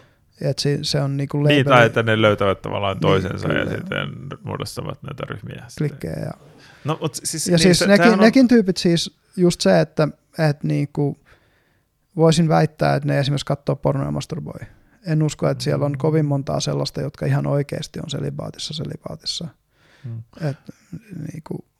Mutta että, että niinku, tavallaan tuo internet on yleensäkin mahdollistanut hmm. sen, että ihmiset löytävät niitä klikkejä. Jep ympäri maailmaa. Sitten ja sitten yksihän näistä incel coping-mekanismeistahan on sitten eskortit. Näillä, niin kun mm. puhutaan älykkäistä miehistä, jotka ei ole mitenkään hyvän näköisiä, mutta et, et just ne on esimerkiksi hyviä koodaamaan ja niillä on hyvä palkkainen työ. Mm. Ja sitten se menee siihen, että ne käyttää, käyttää maksullisia mm. seksuaalipalveluita. Ja sekään ei ole mikään uusi ilmiö. Mm. Puhutaan usein maailman vanhimmasta ammatista. Ehkä, ehkä Ehkä tavallaan mikään näistä, mitä me nyt ollaan tässä puhuttu, ei tavallaan uusi ilmiö, mm. mutta se on vaan niin tämä nykyajan Tämä nykyaika tuo ne kaikki esille tavalla tai toisella. Ja voimistaa niitä. Joo. Sama, mm. Vähän niin kuin Turning Up to Eleven. Niin, niin, siinä niin on, on sellaista ihan ehdottomasti. Ja sitten just kun puhutaan nyt vaikka vielä siitä puaporukasta, me nyt käytiin tavallaan vasta siitä se niin kuin manipuloiva puoli läpi. Mm. Koska me ollaan molemmat oltu siinä porukassa. Ei siinä manipulointiporukassa, vaan siinä niin kuin itsekehityspuoporukassa. Mm. Eli, eli sitä voi käyttää myös niin kuin sosiaalisten taitojen oppimisen lähteenä. Me taidettiin mm. puhua jossain jaksossa tästä jo aikaisemmin ainakin ohi menne. Mutta sitten puhutaan niin kuin niistä miehistä, jotka ö, saattaa nuorena vaikka olla jotain red tai inseleitä tai muita – mutta jotka sitten niinku tajuaa, että hetkinen, tälle voi tehdä jotain. Mm. On tapoja, millä mä voin parantaa mun statusta ja toisaalta parantaa mun sosiaalisia taitoja, sosiaalista lukukykyä ja, ja niin kuin nousta siinä omassa viehättävyydessä, koska miehet pystyy tekemään sille aika paljon. Mm. Ei sillä, mm. etteikö naisetkin pystyisi jonkin mm. verran sille tekemään. No, no meikki. meikki. Meikki on yksi. On, ja, se on hyvin perinteinen Se on, ja, ja pukeutuminen, ja, mm. ja ihan siis se, että niinku, mies tai nainen, jos laitettaisiin kuntoon, niin sä oot jo viehättävämpi. Ihan jos sä oot niinku healthy. Mm. Mm. Et, et, et niinku, se on, ne on kaikki semmosia niinku, ja sitten siihen just tulee se, että, että kun oot mukava, mutta et niinku, et silleen guy tai nice girl tavalla mukava. Et semmoinen niinku tekomukava. Tai supplicating on kun se, se englanninkielinen Niin, sana. se, se että, että sulla on tavallaan se ketuhäntä kainalossa siinä mukavuudessa. Että se, se, on työ, se on työväline jollekin jonkin muun saavuttamiselle. Mm. Vai että kun sä oot aidosti mukava, aidosti niin kuin hyvä tyyppi, hu- kehität omaa huumorintajua ja nimenomaan siihen suuntaan, koska meillä kaikilla on esimerkiksi se, että, että me löydetään se niin sanotusti oma huumorintaju. Mä oon huomannut sen, kun mä katson eri stand-up-koomikkoja. Toisille nauraa huomattavasti useammin kuin toisille. Joillekin ei naura ollenkaan, kun mm-hmm. ne on mm-hmm. vaan niin, niin kuin silleen, että oliko tämä nyt vitsi. Ja varmasti se on jollekulle muulle hauskaa, mm. vaikkei se mulle ole hauskaa. Et, et niin, mutta se, että kun sä onnistut kehittää tällaisia niin kuin positiivisten emotioiden esimerkiksi generaati, generointikeinoja niin kuin sen, että sä tiedät, missä, mitkä, mikä sun oma huumorintaju on, ja silleen, että, että, että niin kuin, mä esimerkiksi teen sitä töissä, kun mulla tulee silleen jossain vaiheessa turhautunut olo duunissa, koska meille kaikille tulee. Se on ihan sama, kuinka unelmatyötä tekee, niin jossain vaiheessa on vaan silleen, että ei vittu, siihen kuuluu joku hallinnollinen työ tai joku, joka on rasittavaa. Mm. Niin sitten niin esimerkiksi se, että, että eilen ja tänään kattelin vanhoja kummeli musavisa juttuja. Mm. Nauroin siinä pari minuuttia ja sen jälkeen jatkoin töitä huomattavasti paremmalla fiiliksellä. Ja sitten se turhauttava työ ei tuntunut niin pahalta. Mm. Se on vähän sama juttu just, että et, et sitten sit sama se on niinku, että jos turhauttaa vaikka sosiaaliset interaktiot, niin ihan jos sä, sä oot löytänyt semmoisen huumorintajun, mikä sulle sopii, sä voit heittää niitä omankaltaisia vitsejä silleen, niinku, vaikka ne olisi edes, vaikka ne olisi opeteltujakin tarinoita tai muuta, niin se jo auttaa huomattavasti siihen, että ihmiset pitää sua jotenkin mm, niinku, mm. mukavampana. Mutta se just, että et, et, kun toi guy ja nice girl, siitä on tullut semmosia, niinku, niistä on tullut semmosia niinku sarkastisia termejä, jotka niin. tarkoittaa semmoisia ihmisiä, jotka ei ole oikeasti mukavia, vaan jotka nimenomaan näyttelee olevansa mukavia, koska ne haluaa saavuttaa sillä jotain. Niin, tai se, ne kuvittelevat, että se sellainen mukavuus olisi se, mitä, mikä saa mm. muut tykkäämään susta. Jep. Ja sitten just tämä, että... Tai, tai mm. kun se... Kun mm. se, se, se sellainen sanotaan se mukavuus, se on vaan se semmoinen tavallaan niin kuin peruslähtökohta, mm. että se kassakäynti toisen ihmisen kanssa niin kuin toimii. Jep. Että se on luontevaa. Mitä? Että se on luontevaa. Niin. Ja, mutta sitten, ja sitten, että sä et näyttele jotain, vaan niin, et tuo tietystä niin, autenttisuudesta. Niin, eli tuot sen, sun, sun omaa persoonasi mm, esille. Kyllä. Niin se on niinku sit se, tai ja just siihen, siihen no tuohon vähän liittyy tietyllä mielessä tavallaan tuohon nice guy semmoinen teille yes man. Mm, toki, tyyppi, toki. että aina on niin kuin, niin kuin Eli hyvin se sellainen mielis, mielistelevä, mielistelevä. juuri niin, näin. Niin, ja nimenomaan... niin se, se, sekin on tavallaan, että se, se et mm. just tuo sitä omaa persoonaa se ollenkaan esille, koska sä yrität vaan matkia sen sun keskustelukumppanin persoonaa, että mitä se, Joo. se niinku, näitähän on tosi, tosi paljon just niitä läppiä tavallaan, että, että just joku, tai jossain kaikissa leffoissakin on ollut just jotain tällaista näin, että joku tyyppi puhuu just jonkun naisen kanssa ja hmm. sitten, sitten se kysyy vähän niin kuin, että minkä sellaista musiikista tykkäät ja ah joo, minäkin tykkään siitä. Niin, niin sitten, joo, tämä. Sitten, joo. Sitten, tai sitten jos se, jos, tälläkin läppä on joskus ollut jos, jossain, en muista missä, mutta jotenkin tähän tyyliin, että, että sitten se nainen käy vastaamaan, että joo, että, että rock on sellainen, ja sitten se tyyppi kesken, että joo, mä, mä tykkään rockista tosi paljon, sitten, sitten nainen lopettaakin lauseen, että rock on sellainen, mistä mä en tykkää. Niin, aivan. Joo, tota, minäkään kyllä oikeasti sitä, että mä en vähän... Jep. Joo, noita sketsisarjoissa. Ja sitten toi just, että, että jees, miehet yleensä ottaen on myös sit niinku siinä kompetenssihierarkiassa ylempänä olevia kohtaan täysin sellaisia niinku jees-miehiä tosiaan. Mm. Että ne vaan toistaa. Ja siis korkeassa sosiaalisessa asemassa olevat ihmiset oppii myös tunnistamaan niin kuin aika nopeasti sen, että ja kun ei kukaan muu kuin narsisti tai sosiopaatti halua ympärilleen tällaista jeesmiesten armeijaa, koska sehän on pelkeä niin kuin henkilökultti sitten jo siinä vaiheessa. Ne haluaa ihmisiä, joilla on aitoja mielipiteitä, jotka pystyy sanomaan siitä vaikka statuserosta huolimatta sen aidon mielipiteen. Mm. Ja sama toimii myös sitten tietyllä tavalla siihen, siihen miehen ja naisen väliseen interaktioon. Et ei nainen halua sitä miestä, joka myötäilee ja muuta, vaan, vaan että et siinä miehellä pitää omat, niin, ei tietenkään kyllä. Mm. Et, et se, se just, tai, no, tai no, terve. Niin, ter, sanot, niin, niin. että puhutaan niinku just about, about silleen terveistä ihmisistä, että niinku, totta kai niinku huono itsetunto, jos on, niin, niin ihan jo pajaamalla sitä sun egoa myötäkarvaa, niin ihmiset pystyy manipuloimaan sua, mm. kun sä et ole saanut sitä positiivista huomioon. Niin sitten yhtäkkiä, kun sitä tulee, niin, niin, niin.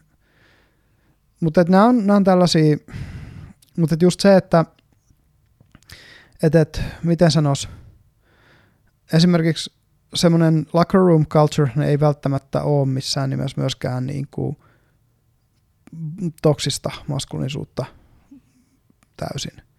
Koska niin kuin mm. Jordan Peterson just sanoi niistä Albertan öljykentillä työskentelevistä tyypistä, niin tekee vaarallista työtä ja sun pitää pystyä luottaa siihen sun työkaveriin, että se myös paineen alla pystyy suoriutumaan.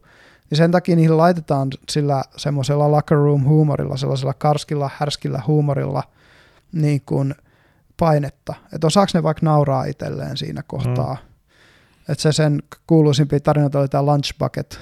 Joo, joo. Senkin voidaan linkata varmasti tämän episodin alle. Että, Lunch Bucket ei, ei oikein... Lunchbox. No, se en lunchbox. jompikumpi se oli, mutta tuota kuitenkin niin. Joo. Niin se, että se, mun mielestä se on vielä käyttänyt itse asiassa eri kontekstissa noita molempia nimiä siitä tyypistä, okay. mutta, mutta joka tapauksessa, että se sai tuon lempinimen ja ei pystynyt elämään sen kanssa – jos se olisi vaan osannut nauraa itselleen ja sille hölmölle, hölmölle lounaslaatikolle, niin, mm. niin, niin se olisi kaikki ollut ihan fine. Ei olisi kenenkään tarvinnut miettiäkään mitään. Mutta sitten, koska, koska se otti sen liian vakavasti, niin,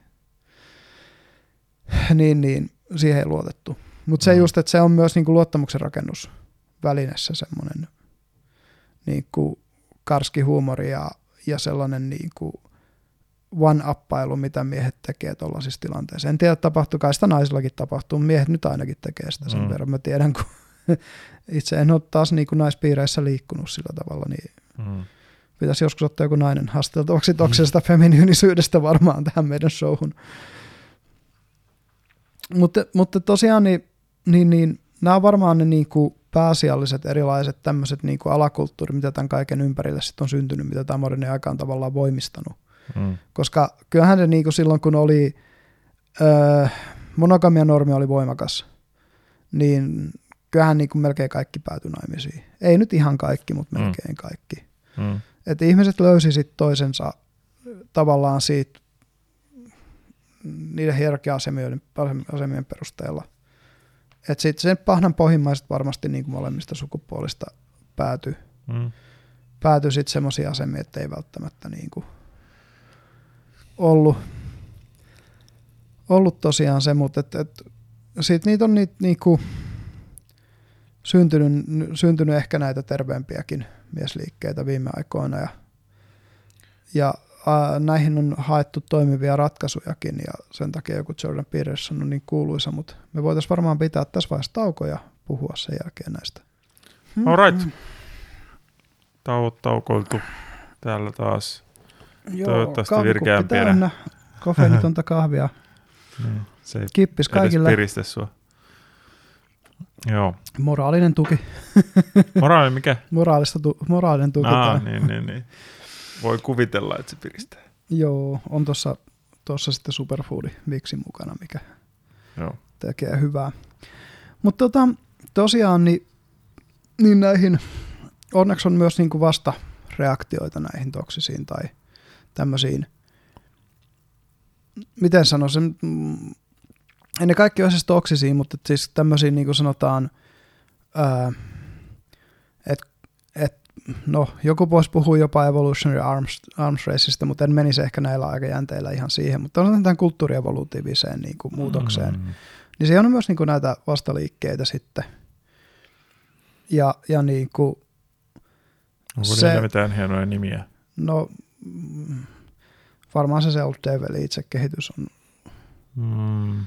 on se, mistä niin kuin puhutaan ihan sillä nimellä. Ihan siis henkilökohtainen niin kuin, tarkoituksenmukainen omien taitojen kehittäminen. Mm. Et se, et, ja se on ihan siis totta, jos miettii silleen, että meidän vanhempien sukupolvit yli 50-luvulla syntyneet, mm. Ne on voinut tehdä ihan oikeasti niin, että ne hankkii yhden koulutuksen ja yhden taidon, ja ne voi sillä tehdä elannon eläkkeeseen asti. Mm. Mutta hyvin harva meidän niin kuin ikäpolvessa, eli 78-luvun vaihteessa syntyneistä, niin enää pystyy siihen. Et, et. Ja vielä se, että niin kuin, sanotaan etenkin niin kuin huipulla kilpailussa, no tietysti jos sä oot yhdessä asiassa, joka on kysytty, niin kuin nykypäivänä kun sanotaan tekoälytutkimus tai, tai tämän tyyppiset niin kuin jotkut spesifit tekniset alat, akkututkimus tai joku muu, jos sä oot siellä maailman huippuu, niin sut viedään työmarkkinoilla käsistä. Ja sulle maksetaan ihan hillittömiä palkkoja. Mm. Tai sitten sä perustat firma ja sun firmaan sijoitetaan isoja määriä rahaa, koska, koska se lupaus on niin iso, mikä siinä on. Mm. Mutta sanotaan just silleen, että et, jos et ole jollain halutulla alalla siellä huippupäässä, niin, niin, niin yleensä tarvii muutakin taitoja joku sen pelkästään sen työelämän, työelämän niin kuin substanssitaidon. Simon Sineksan sanoi sen just niin, että kun puhutaan joskus näistä soft skilleistä, niin eihän ne ole soft skillejä, ne on human skillejä. Ei se, että sulla on niin kuin taitoja tehdä, tehdä niin kuin, yhteistyötä, siis ihmis, ihmistaitoja, sosiaalisia taitoja, emotionaalisia taitoja, tämmöisiä ja niillä, niillä on ihan yhtä paljon merkitystä kuin substanssitaidoilla sitten. sitten niin kuin.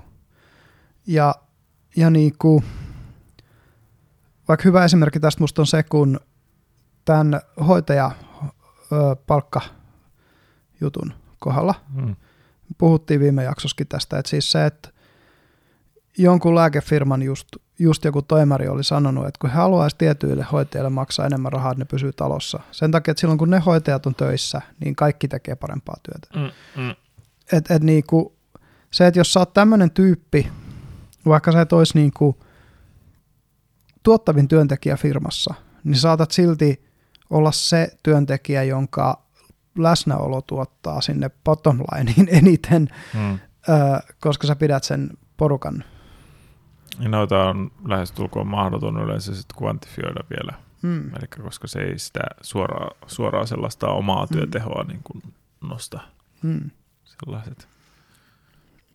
Mutta se vaan näkyy sit siinä, että et niissä porukoissa, jossa on tällaisia hengennostattajia tai hengen ylläpitäjiä, hmm. Niin, niin niissä porukoissa sitten kuitenkin niin kuin vuoden jälkeen, kun katsotaan sitä, niin siellä on tapahtunut enemmän. Hmm että et se just, ja on vähemmän sairaspoissaoloja ja, ja on vähemmän niin kuin burnoutteja, on pienemmät stressitasot, on parempi, tai saa niin kuin henkilöstöarvioissa parempia arvioita siitä, että onko se hyvä paikka olla töissä, ja siis ihan mm. niin kuin tästä mm. lähtien. Ja sitten taas jopa niin kuin, vaikka olisit oikeasti hyvä sun substanssitaidoissa, mutta jos sä oot toksinen ihminen, jos mm. sä oot se tyyppi, joka vittuilee vaan muille, niin, niin – se sun tekemä työ ei välttämättä ole bottom lineissa niin iso juttu, että sua kannattaa pitää enää talossa. Mm. Ja, ja niin kuin, tosiaan tästä on sitten syntynyt, mitä hän voisi sanoa, no siis varmaan niin kuin ensimmäiset oli jotain fitnessboomeja ensin, että jos puhutaan niin kuin itsekehityksestä, niin kasarilla ainakin oli tämä jumppabuumi. Naisten Jane Fondat ja muut teki näitä naisten jumppavideoita ja mm. pidä itsesi kunnossa. Ja sitten tuli nämä Weight Watchersit ja muut siis, painonvartijat ja muut.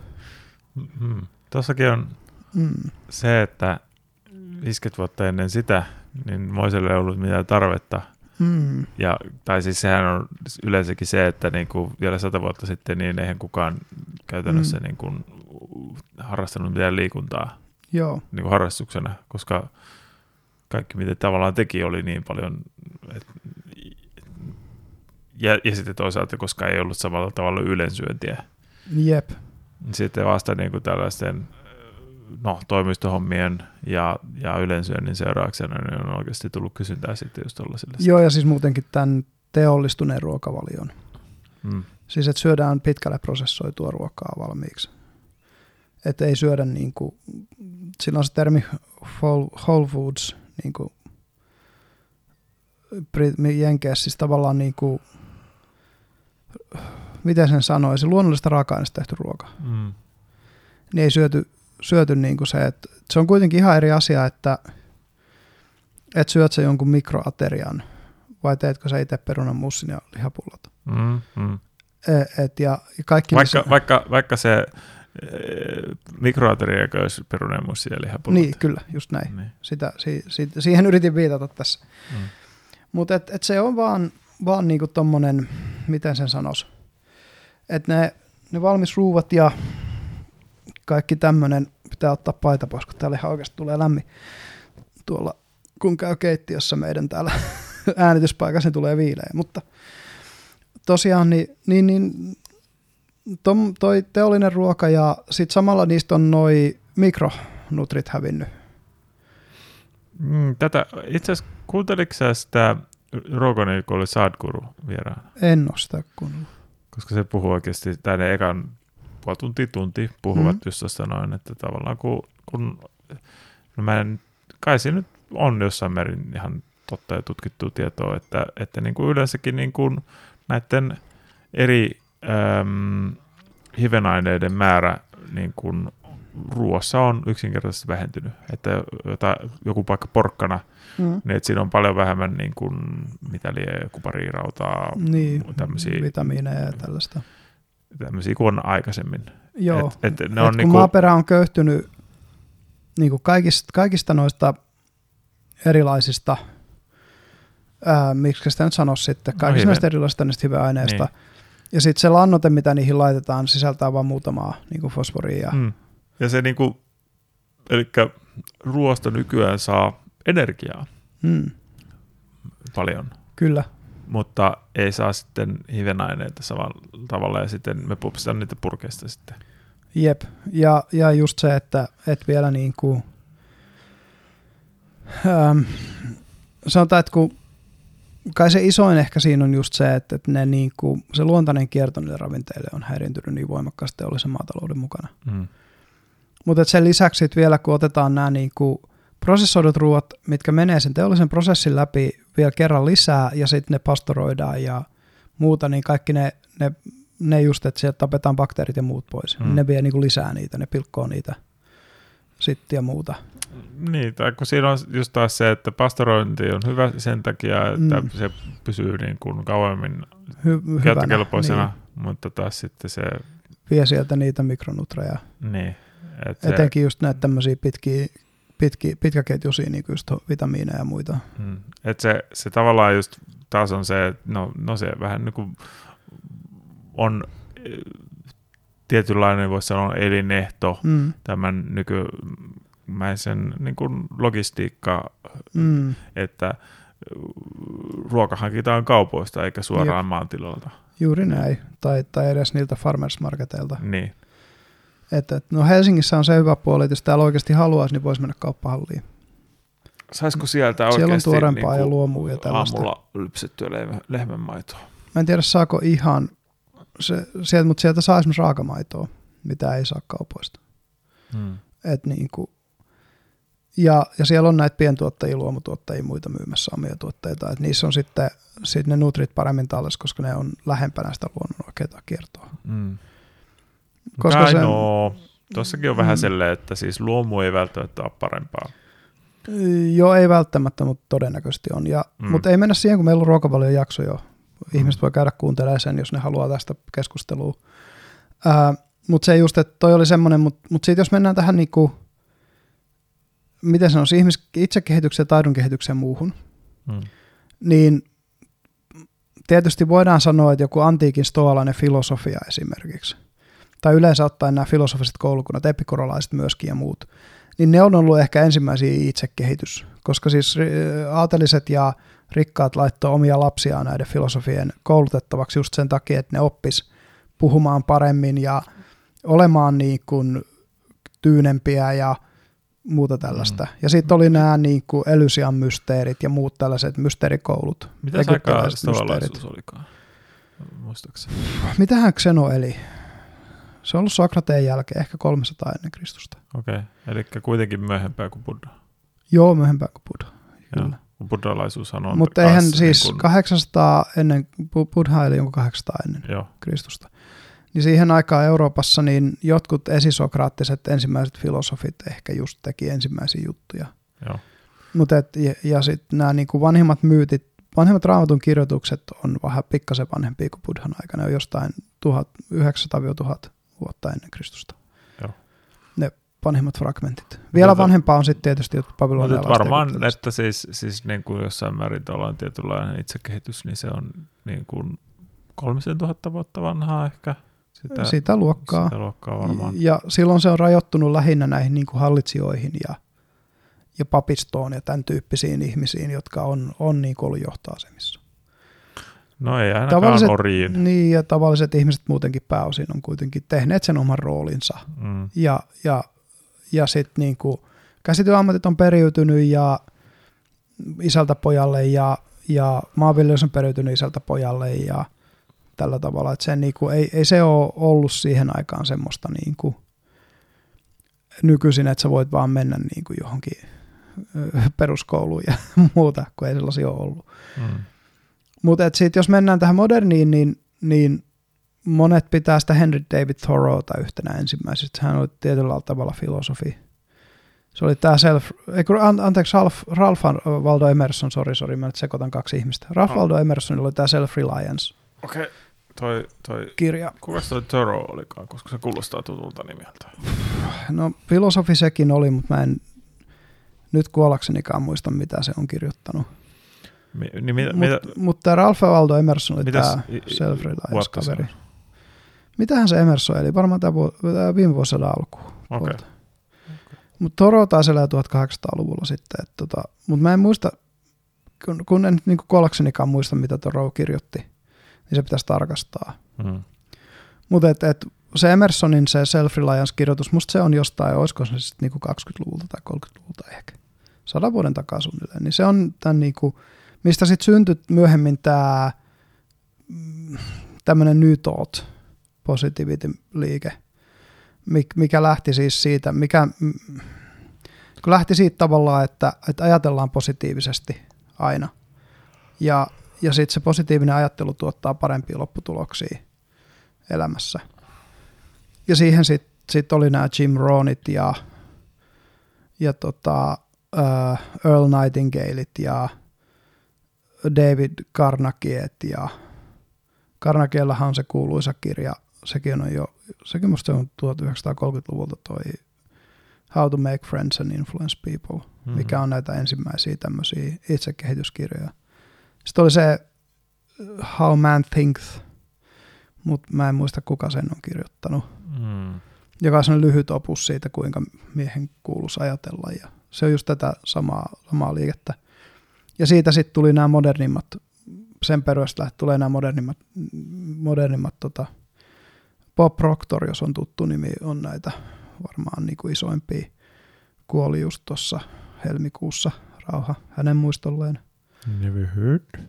Joo, no Bob Proctor on tämmöinen New Thought Movementin iso nimi, joka puhuu just siitä, että, että meidän kaikki tulokset lähtee siitä, missä paradigmassa me ollaan. Ja tämä paradigma-ajattelu taas tuli, tuli tuolta Stephen Covillta, joka kirjoitti tämän Seven Habits of Highly Effective People, mm. joka on sellainen, Covihan oli sitten myös niin kuin Bill Clintonin neuvonantaja silloin, kun Bill Clinton oli pressana. Okay.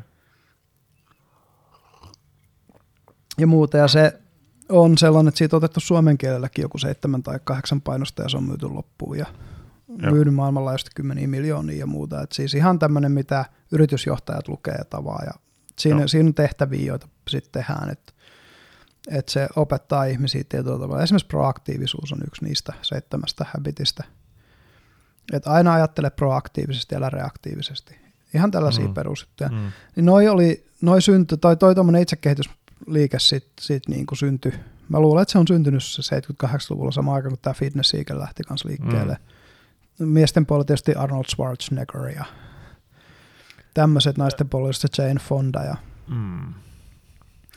ja tota, se, että sä pidät itsestäsi huolta sekä niin kuin kehosta että mielestä, et niin kuin, ja kehität just, no niin kuin mistä se How to Win Friends and Influence People, Carnagien kirja kertoo just siitä, että minkälaiset keskustelutavat esimerkiksi ää, on miellyttävämpiä ihmisille. Yksi mm. niistä niin kuin perussäännöistä on se, että sun pitäisi aina kutsua ihmisiä niiden nimellä, koska se niin kuin, sweetest sound that a person can hear is their own name. Aha. Eli siis tavallaan semmoista, että et niinku, ää, minkä, minkä, minkä takia mä esimerkiksi aloitan kaikki e-mailit terve nimi pilkku, koska ah, okay. Ja toinen on se, että kun sä kättelet jotakuta, niin se, että, että kun se esittelee itsensä sulle ja sit sä kättelet sitä, niin sanot, sanot sen nimen takaisin sille ja mukava tutustua. Tai mukava tutustua ja nimi englannin kielellä ehkä luontevan pasonssi nimi ensin, mutta mm. suomen kielellä ehkä toisinpäin. Ja sen, siinä on se toinen on tietysti, että sä muistat sen ihmisen todennäköisesti paremmin, kun sä oot toistanut sen nimen. Joo, jo. Eli siinä on niinku, just tämmöisiä ihan aika perusjuttuja, ne lähti niinku noista. Joo, toi, toi minun tosi ärsyttää toi nimen toistaminen. Ja sitä tosi paljon on tullut vastaan, kun headhunterit soittelee mulle. No ihan varmasti. Tai että Mutta ne... ne on varmaan lukeneet Carnegie. Joo, joo, joo, joo, joo, joo. Ja se, se, se vaan, se, mulla se aina särähtää, koska mm, se, mm. se tuntuu niin just geimaamiselta. Niin, että, mut, että mua geimataan. Mutta se on ja, just vähän se, mä huomasin saman, kun, äh, kun mä rupesin projektipäälliköksi tähän hommaan, ja mulle soittelee tämmöiset myyjät, jotka myy näihin tällaisiin, kun tiedät, näitä kaupallisia liitteitä on lehtien välissä. Mm. Että hei, haluatteko tehdä hankeesittelyn kaupalliseen tämmöiseen. Niin se on just sama juttu, että, että siinä huomaa kans, että jaha, sä oot ihan ok myymään. Kyllä mä niinku kuulen tuolta niinku rivien välistä, miten sä sitä, sitä tuot esille ja muuta. Mutta et, et se toimii moniin ihmisiin. Etenkin sellaisia, jotka ei niinku, jolle ole psykologisia defenssejä sitä vastaan. Mm. Et niinku, ja, ja sitten, sitten on vaan joku, kuten minä, ketä se ärsyttää. Mm. Toki, toki. Toimii tavallaan huonommin sitten mm. se. Mutta todennäköisyyksien valossa toimii ihmisiä yleensä paremmin. Joo. Ja, ja tota, mutta tämä just, että et näistä niinku juurista sitten on lähtenyt tämä itsekehitysliike, joka on saanut sitten hirveästi suosioa ja, ja niin kuin nythän nyt just katsoo, niin niin monet näistä julkisista puhujistahan niiden kontentissa on, niin kuin just, just vaikka Jordan Peterson. Sanoisin, että Sam Harrisilla myöskin on sitä itsekehitys, koska se on, se on kuitenkin itse harrastanut itsekehitys. Meditaatiohan kuuluu niin, siihen. Niin, niin, niin. Tai Sam Harrisilla varsinkin, koska siellä on oikeasti niin kuin se mm. meditaatiopuoli, niin kuin, se on niin kuin profiloitunut, tai siihen sanotaan profil, vienyt, vienyt omaa profiiliaan mm, niin kuin kyllä, aktiivisesti kyllä. siihen suuntaan kyllä. tosi paljon. Niin se itse kehitys on, on niin kuin noussut isoksi. Ja niin kuin mm. just nämä Jordan Petersonin 12 Rules of Life ja 12 More Rules of Life-kirjat, niin nehän on myynyt ihan älyttömiä määriä kanssa maailmanlaajuisesti, ja niitä on käännetty vaikka Joo. mille kielille, ja muun muassa suomeksi on onneksi se eka kirja jo käännetty. Ja sitten on tämä Subtle Art of Not Giving a Fuck, mm. joka on Mark Mansonin tämä teos. Se, sehän on ihan loistava kirja kanssa. Ja sitten oli tämä, mistä meidänkin keskustelut lähti liikkeelle, mikä sen nimi nyt oli, minkä kautta me tavattiin se kirja. Ai niin, tämä, mm, no se on No More Mr. Nice no Guy. No More kirja, Mr. Nice Guy, nimenomaan. Kirjailijan nimi olikaan, tai psykiatri. Mäkään enää muista, mutta niin kuin monet Mark, psyki... Dr. Mark Glover. Joo, Joo. eli nämä niin kuin, monet psykiatrit on kirjoittanut tämmöisiä, Joo. Niin kuin, Joo. että et kun psykiatria ja itsekehityksen rajahan on häilyvä. Ja niin kuin miettii, että Jordan Peterson on kliininen psykiatri, mm. Mark Manson on psykologi, ja terapeutti. Et niin kuin, monet näistä vielä kirjoittajista on sellaista, ne on tutkinut sitä aihetta ihan oikeasti. Mm, mm. Ja itse asiassa siis Stephen Covey oli, se oli joko psykologi tai psykiatri jompikumpi. Tämä, joka kirjoitti tämän Seven Habitsin. Niin, ja esimerkiksi just toi, no jos ajatellaan vaikka Petersonia, mm. niin sehän niinku... Ja Sam Harris on neurologi. joo. Jep. Mutta Petersonin niinku toi, toi uh, Not 12 Rules for Life, niin mm. nehän pohjautuu jossain määrin, tai, no osittain niin kuin kaikkea siihen, mitä se on mm. opettanut niin kuin, mm. niin kuin yliopistossa, mutta myös siihen omaan siihen praktiikkaankin. Niin, se tuo niin kuin, tavallaan esimerkkejä vähän sieltä. Ja sitten se Mark Mansonin, ei kun ei Mark Mansonin, vaan... Cloverin kohdalla. Mark Cloverin, vaikka mikä onko se Mark? No, no mä en nyt muista. Dr. Clover, mikä se nyt taas olikaan Joo. etunimi, niin sen, sen tota, tämä No More Mr. Nice Guy, niin se pohjautuu taas hyvin pitkälti sit sen, sen niin kuin terapia... Öö, Miesten terapiaryhmiin johonkin just, tämmöiseen. Ryhmiin Joo. sekä, sekä yksilö niin niin, terapiaan. Jep. Ja just tämä, että tämä on sitten niinku tavallaan semmoinen, että sitten kun tavallaan otat sen red pillin, niin, niin sitten sit jos heittomerkeissä käytetään tätä Red Pill-sanaa, niin tuota, sitten se, että se vaihtoehto sille, että siitä niin kuin kauhistuu, että minkälainen ihmisluonto on, niin lähteekin itse asiassa kehittämään, koska kaiken tämän taustalla hirmu paljon on se Freudin ja Jungin ajatus, tai alun perin Freudin ajatus, josta Jungi sitten myöskin tietyllä tavalla Nietzschen avulla kehitti tämän shadow-termin ja sen integraation, ja se, että kun meillä on niin kuin et, et on, on kiva uskoa niihin, niin kuin sanotaan, better angels of our nature, niin kuin meidän siihen higher selfiin tai semmoiseen. Mutta kun se ei ole koko, se ei ole koko totuus, mm. se on vain osa totuutta. Ja meillä on myös se shadow, ja me, meillä on niitä puolia, mitä me ei haluta myöntää. Mä oon esimerkiksi nyt, kun judossa on alettu sparraamaan, niin huomannut, kuinka hiton kilpailullinen. Mä taas kerran tulee se, että vittu, kun mä oon niin kilpailullinen ihminen. Mä en halua hävitä, se on ihan hirveetä. Ja sitten kuitenkin se tekee mulle hyvää, jos mä häviän mm. myös, niin kuin, etenkin jos mä häviän paremmalle, niin koska sitten se niin kuin, tekee sen, että no vittu lisää kehityn. Mm. Ja, ja niin kuin, yksihän core principle, tämmöinen niin kuin ydin, ydin niin kuin, tavallaan ajatus tässä ää, modernissa itsekehityksessä on se, että sun pitää epäonnistuu monta kertaa jossain asiassa käytännössä, niin kuin sä onnistut siinä oikeasti. Hmm. Että niin kuin se, että et, et ei niin, että sä kokeilet kerran, jos epäonnistut, luovutat, vaan se, että se epäonnistuminen tarkoittaa vain sitä, että sun taidot ei ole tarpeeksi hyvät tai sun näkemys ei ole tarpeeksi laaja tai muuta. Totta kai sitten on sellaisia juttuja, että jos mä nyt lähtisin 42-vuotiaana tässä sille yrittämään päästä johonkin niin kuin SM-liigatason jääkiekkoilijaksi, kun mä en ole koskaan pelannut jääkiekkoa elämässä, niin se on ihan turha yritys, ei, ei, ei siitä mm-hmm. tulisi yhtään mm. mitään. Et, et siinä pitää olla se realismi myös, että mitkä ne rajat on siinä, kuka sä oot. Mutta niin just se, että et, et niissä rajoissa, tavallaan niissä niinku, tiety, tietyissä rajoissa sä pystyt aika paljon muuttaa ittees ja, ja sitä kautta muuttaa niitä, niitä niinku juttuja, mitä sä elämässä teet. Ja hyvin usein niin kuin esimerkiksi se, että, että kun on sosiaalisia taitoja treenannut. Ja mun, mun keino, niin kuin sunkin keino, on ollut se, että, että mennään klubeille, jutellaan naisille. Niin kyllähän se oli alkuun sitä, että ihan niin kuin jatkuvasti ne oli lyhyitä interaktioita. Mm. Ja, ja siihen ei tullut sitä koukkua, siihen ei tullut sitä kiinnostusta, siinä ei osannut niin kuin yhtään reagoida siihen, mitä se nainen tekee. Parhaimmillaan se oli vaan sitä, että ne kääntyi suoraan vaan niin kuin poispäin ja ignoroi sut.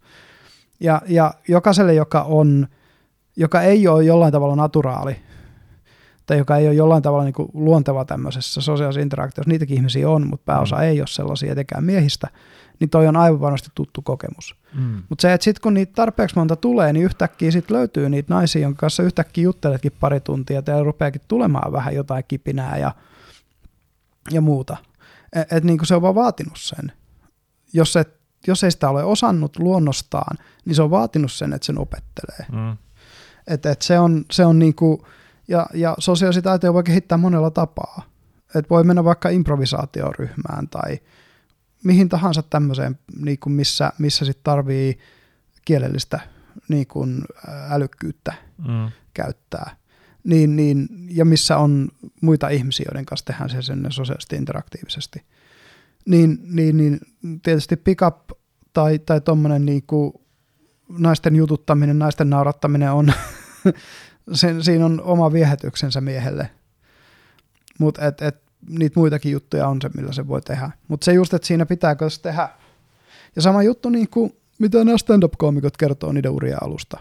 Että ne on mennyt open mic nightteihin. Alkuun ne 15 minuuttia ja saanut yhdet naurut, jos sitäkään. Mm. Ja ihmiset on vaan odottanut, menikö vittu sieltä lavalta, kun me odotetaan sitä pääkaveria sinne. Mutta sitten kun ne on tehnyt sitä tarpeeksi monta kertaa, yhtäkkiä ne rupeaa saamaan enemmän nauruja kuin hiljaisuutta sieltä yleisöstä, ja sitten ne rupeaa huomaamaan, mikä toimii ja mikä ei, ja oppii sen, kun sekin on vuorovaikutuspeliä, mm, mm. niin oppii sen vuorovaikutuksen niiden, sen yleisön kanssa. Mutta se on niinku ihan kaikessa tämmöisessä jutuissa. Juuri, juuri kukaan ei ole seppä syntyessään. Mm. et, et niinku, sen, se, se vaatii sen niinku, ö, kehittymisen. Ja, ja sitten nykyisin on tosi hyviäkin oikeasti niin kuin kursseja ja valmennuksia sille. Toinen on joku business-juttu. Että okei, sä voit mennä tietenkin yliopistoon ja opit ne perusteet sieltä, talous, luet taloustieteen perusteet, luet kauppatieteen perusteet ja markkinoinnit ja, ja johdonlaskentatoimet ja muut tällaiset, mitkä kuuluu siihen yrityksen hallinnointiin, johtamisopit ja muut. Mutta ethän sä siitäkään saa kuin sen pohjan, mistä sä lähdet sitten, kun sä lähdet oikeasti vetää yritystä, se on aivan eri juttu.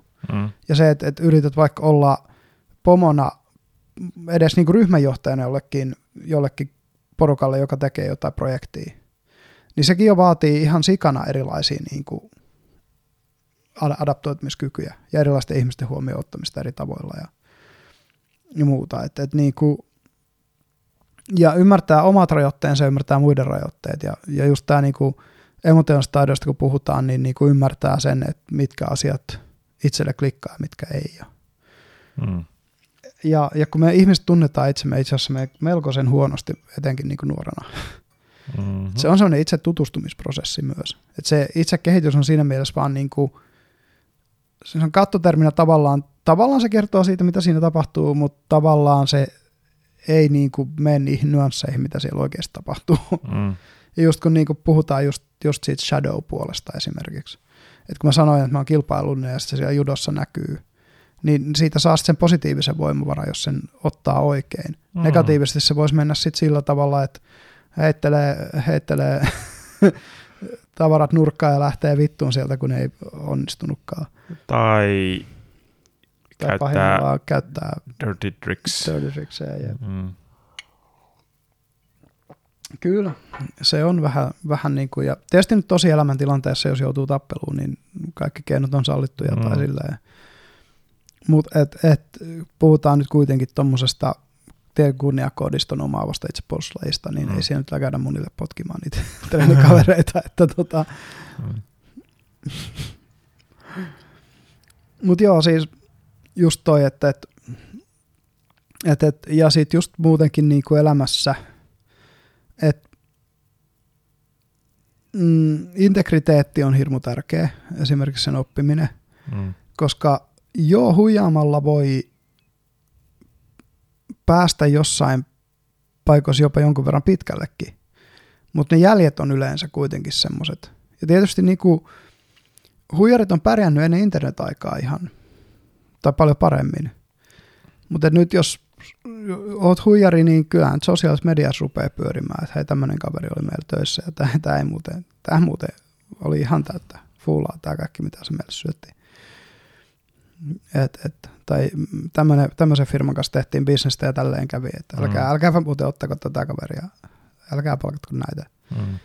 Niin kyllä se, se mainejuttu, mikä siitä sit, mainehaitta, mikä siitä tulee, on sitten niin iso pitkällä aikavälillä kuitenkin että ei se, ole, se ei ole niin kuin kannattava pitkän ajan strategia. Niin sen takia just tarvitaan näitä tällaisia itsekehitystaitoja.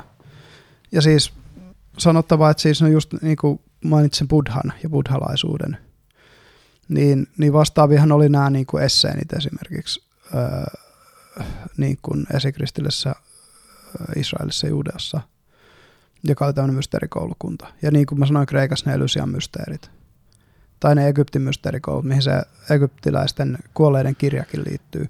Et, et, ja se on hyvä se, mitä se sanoi se Brian Muraresku, joka kirjoitti sen Immortality Dragin, että, että kun sun pitää kuolla ennen kuin sä kuolet, että sä voit elää, tai jotenkin näin. Mm, tai before die. Niin, että jotenkin näin, että siis, eikö niin, sun pitää kuolla ennen kuin sä kuolet, että sä et kuole silloin, kun sä kuolet, jotenkin näin se meni.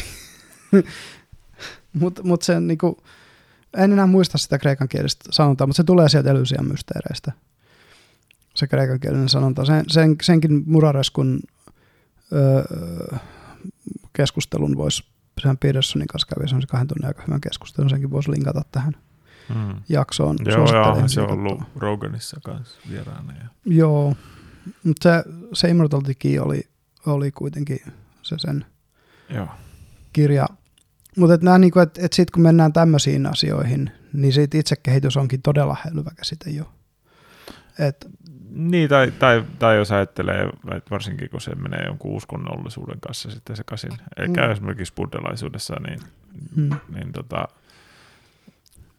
tai kun, tai kun buddhalaisuushan vissiin aika pitkälti se perustuu niin kuin hindulaisuuteen, mm.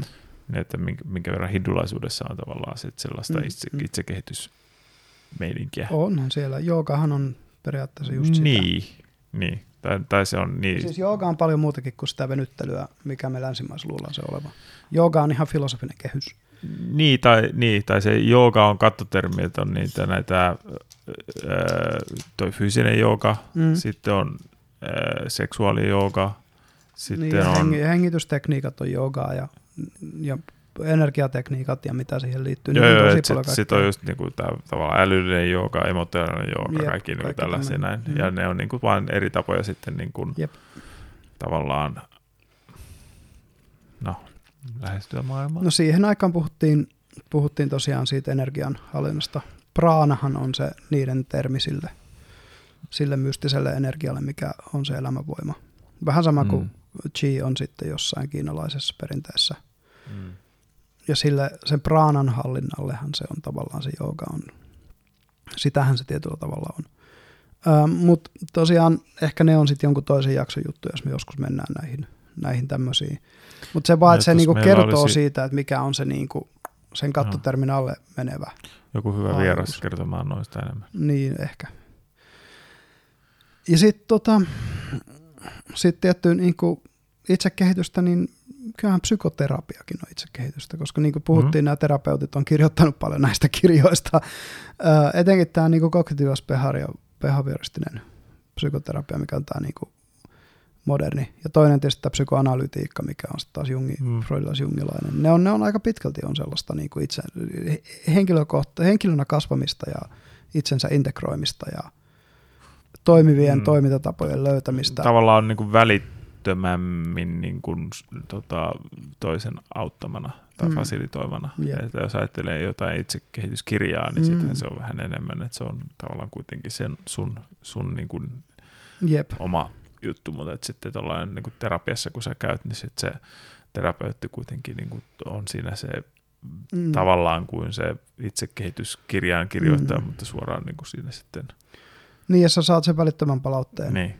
Että niin kuin, Ähm, ja terapeutin ei ole mikään helppo missään nimessä. Et, et, no niin, tai niin, kai se vähän riippuu siitä, että kuinka hyvin omat palaset on kohdillaan. Että jos...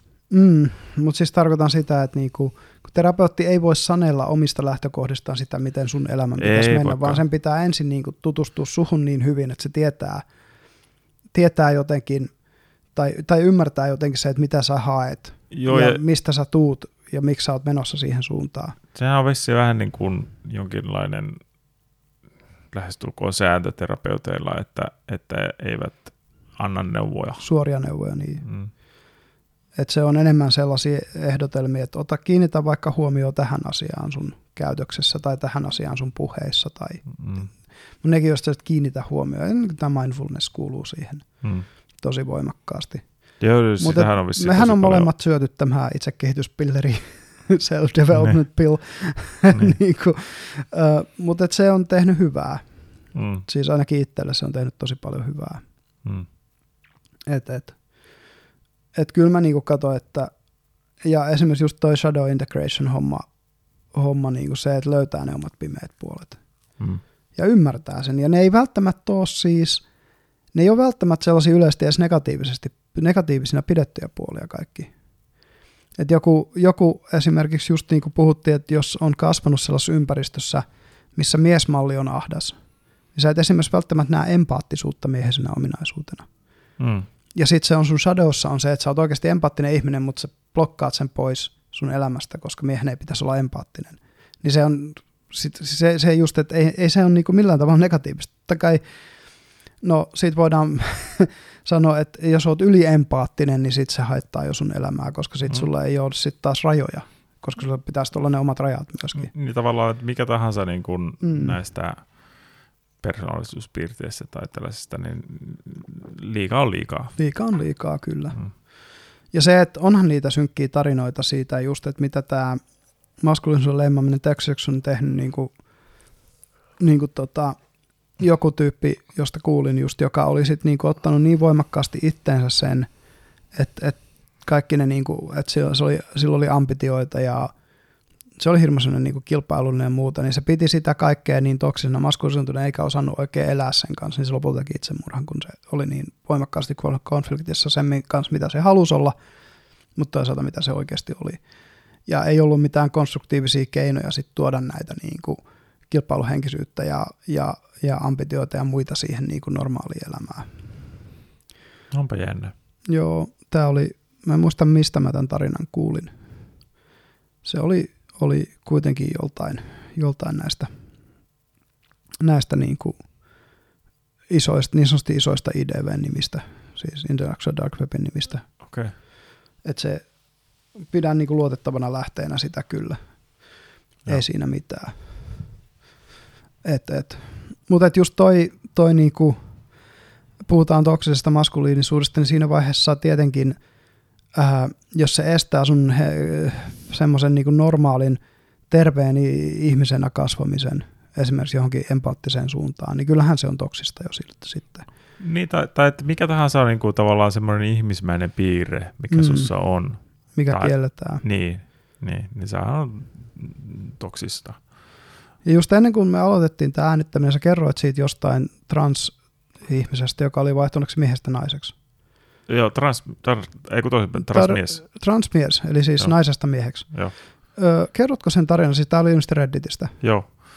Tai, tai se, se sen mä, pointin siitä tarinassa. Joo, eli tämä oli niinku, se oli joku screenshotannut sen ja pastennut sen niinku siihen tuossa tällä viikolla. Mm-hmm. Niin tota, se oli niinku tälleen näin, että öm, se oli sen transition jälkeen huomannut, kuinka niin kuin nihkeästi ihmiset suhtautuvat miehiin. Mm. Että siinä on sellainen, ää, että tavallaan niin kuin kaikki näkee to, miehet tavallaan vaara, vaarallisina. Tavallaan, mm-hmm. että naiset näkyy miehet vaarallisina, miehet näkee miehet vaarallisina. tai siis, että siinä on aina sellainen va- varovaisuus tai sellainen varuillaanolo tai sellainen, mm-hmm. niin kuin, mikä, mikä toisesta tavallaan huokuu, mm-hmm. mitä tavallaan silloin, kun se oli vielä nainen, niin se ei sitä kokenut. Aivan.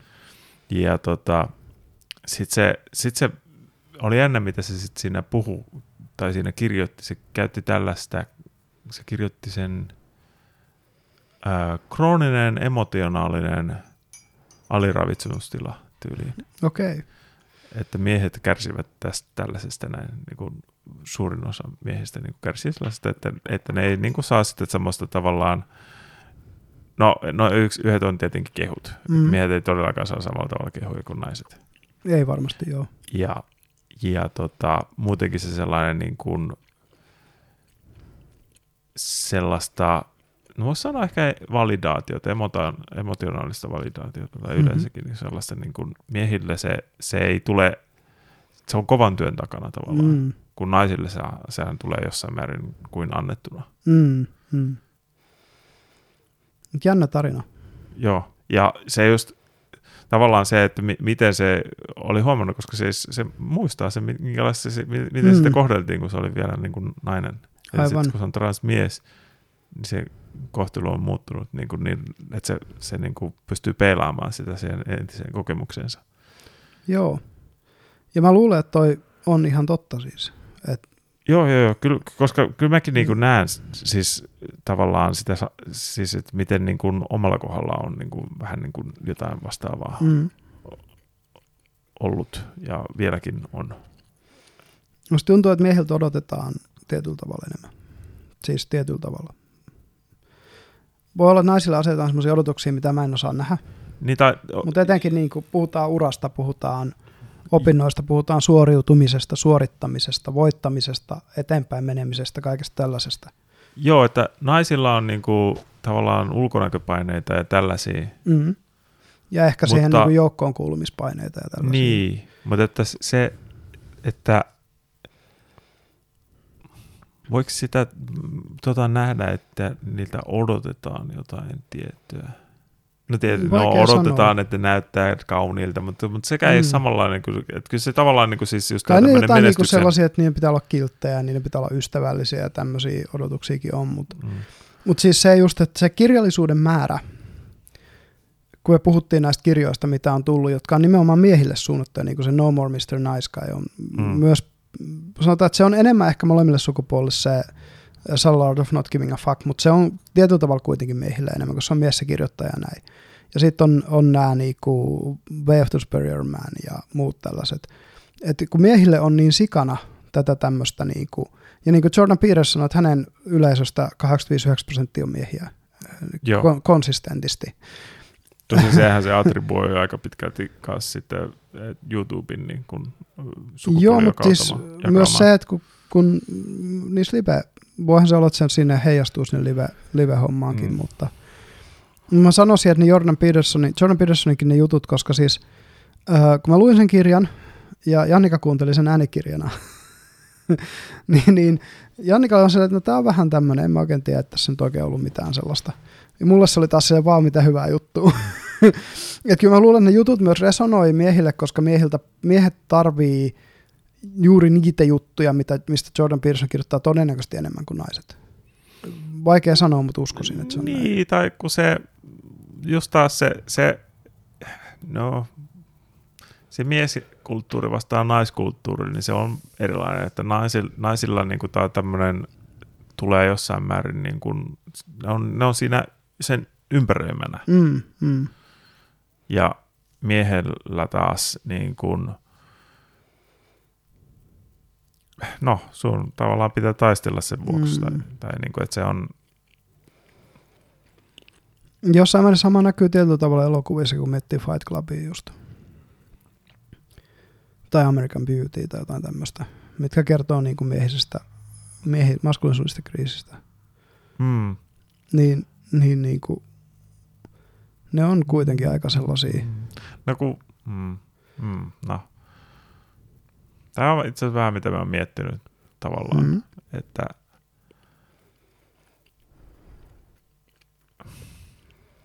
Mä en itse asiassa tiedä, miten tämä saisi sanottua oikein. Mm. Mutta no jos mä nyt sanon sen näin väärin kuitenkin, että tavallaan tervemiehisyys tavallaan vaatii sotaa. Mm. Ihan vain sen takia, että niin kun ne, ketkä ei tavallaan pärjää, kuolee pois. Joo, ja ehkä se on myös se syy, miksi usein puhutaan sisäisestä taistelusta. Ei, mutta mä puhun nyt oikeasti siis, niin kuin siis sodasta, siis että, että tavallaan niin sanotusti ylimääräiset miehet kuolee pois. No niin, joo. Hyvä kysymys. En ole miettinyt tuolta kannalta itsestä. Mm.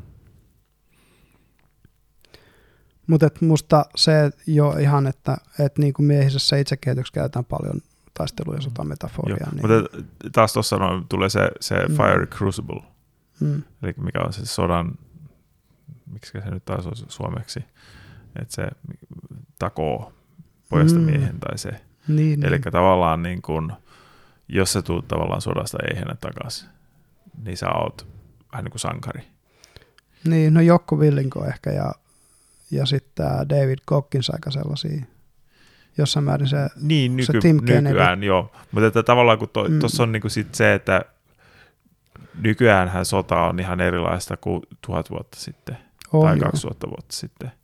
Että, tai, tai puhutaan, vedetään vielä, vielä enemmän taakse, 10 000 vuotta sitten. Mm. Et silloin niin kuin sodan niin kuin laajuus oli paljon pienemmässä ska- Mm, toki, skaalassa. Ja tota, Mä en tiedä, voiko sitä edes kutsua sodiksi, vai onko ne ollut vaan niinku jonkunlaisia niinku yksittäisiä taisteluja. niin, naapurikärhämöitä tai sellaisia. Niin. Niin. Mutta että, että se vähän niin kuin sitten se, että kun sä pääset tavallaan todistaa hyödyllisyytesi Mm. Mm. ja sä todistat sen hyödyllisyytesi oikeasti sen sun vähän niin kuin hengen uhalla. Ja, Niin siis elämä- ja kuolemantilanteessa. niin, Jep. Ja se on se warrior-arkkityyppi. joo. Ja se, se tavallaan itse asiassa on sama hommahan se on metsällä. Mm, kyllä. Mutta että, että nykyään meillä ei ole tavallaan nuorille miehille tuota Mm. mahdollisuutta. Ja kun siis monestihan se öö, näissä, niinku, kun meillä ei ole sitä miesinitiaatio, mistä nyt monesti puhutaan, siis se, että kun monissa heimokulttuurissa ne miesinitiaatit oli just semmoisia, että, että vaikka tyyliin sut pistetään kahdeksi vuorokaudeksi pimeäseen luolaan ilman mitään valoa ilman muita ihmisiä. Sit sä oot yksin siellä. Tai sit sut pistettiin metsästä joku vaarallinen el- elukka yksinään. Sä olit tyyli, että sut vietiin sun äidiltä joskus niin 14-vuotiaana, 13-14-vuotiaana. Niin kuin heimomiehet tuli vaan haki sut sieltä pois. Mm. Ja se, sit se oli viimeinen kerta, kun tyyli ennen, ennen kuin sä menet naimisiin, että sä näet oman äitis. Ja sit sä kasvoit siellä, niin kuin, tavallaan sun lapsuus oli siinä ohi, ja nyt susta tulee mies. Ja sit sä opit ne tietyt taidot, mitä, mitä niissä kulttuureissa miehiltä vaaditaan. Mm. Niin tämmöistä initiaatiohan meillä ei todellakaan enää Ei. ole. Tota, tuossa mulla äsken tuli mieleen tämä 15 Mm. prosenttia. Niin, Että tavallaan, no jos se nyt haluaisin näin, näin karustikin sanoa, niin, tai, niin tavallaan vain 15 prosenttia miehistä on hyödyllisiä. no, nykyisin se on kyllä isompi prosentti, koska meillä on niin spesifioitunut yhteiskunta. Joo, mutta että, että siis vähän niin kuin, toi nyt kärjistin tuossa Mm. hyvin vahvasti, mutta että, että niin kuin, mm. tavallaan vähän hiffaat tuota mun pointtia suhteessa tuohon, miten mä sanoin tavallaan sodan, sodan Joo, käynnistä. joo. Että Toi pitäisi eniten, enemmän paikkansa ehkä, jos meillä olisi yksi kompetenssihierarkia, missä me ollaan, mutta koska ihmis, ihmisillä on monta ja mm, päällekkäistä ja osittain päällekkäistä kompetenssihierarkiaa, niin ne erilaiset kompetenssit tukee toisiaan. Mutta se, että minkä tahansa kompetenssi- kompetenssihierarkian sisällähän on, pätee aika pitkälti Pareton periaate, eli se 20-80. mm, Että 20 prosenttia niistä ihmisistä, jotka jossain, jossain alalla tekee töitä, tekee 8 prosenttia alan tuloksista. mm, Ja, ja niin kuin missä tahansa firmassa, sit, sittenhän on vielä tämä periaate, että mä en muista kenen nimen mukaan se on nimetty, mutta on tämä niin kuin, että, että se, että minkä tahansa joukon tuloksesta neliöjuurisen joukon koosta, koosta niistä ihmisistä tekee puolet sen porukan tuloksista. Et niin kuin kymmenestä ihmisestä käytännössä niin kuin kolme tekee puolet tuloksesta, seitsemän tekee puolet, sadalla menee jo 10 ja 90. Ja tästäkin, tätäkin on tutkittu siis, mä en, hitsi, hitsi kun mä en vaan muista tämän periaatteen nimeä, mutta se löytyy kans, kans se taloustieteestä. Peterson on tuosta puhunut. Pedersonkin on puhunut siitä kyllä. Mutta kun sekin on suoraan taloustieteestä, se on niinku tutkittua Joo, joo. dataa. Niin, niin se on vähän just se, että tota, ja sen tekee just sen, että minkä takia nämä isot firmat ja isot julkishallinnot on niin tehottomia. Mm. Siellä on hirveän määrä sellaisia tyyppejä, jotka nyhertää jossain Helsingin kaupungilla, mitä, mitä siellä on, kymmeniä tuhansia työntekijöitä, Vantaan kaupunki on 12 000, Helsingin Mm. kaupunki on varmaan tuplat siitä. Mm. Niin, niin, niin se, se just, että, että sit se neljä juuri niistä tekee puolet kaikesta siitä tuloksesta, mitä se porukka tekee. No, päälle sata ihmistä. niin.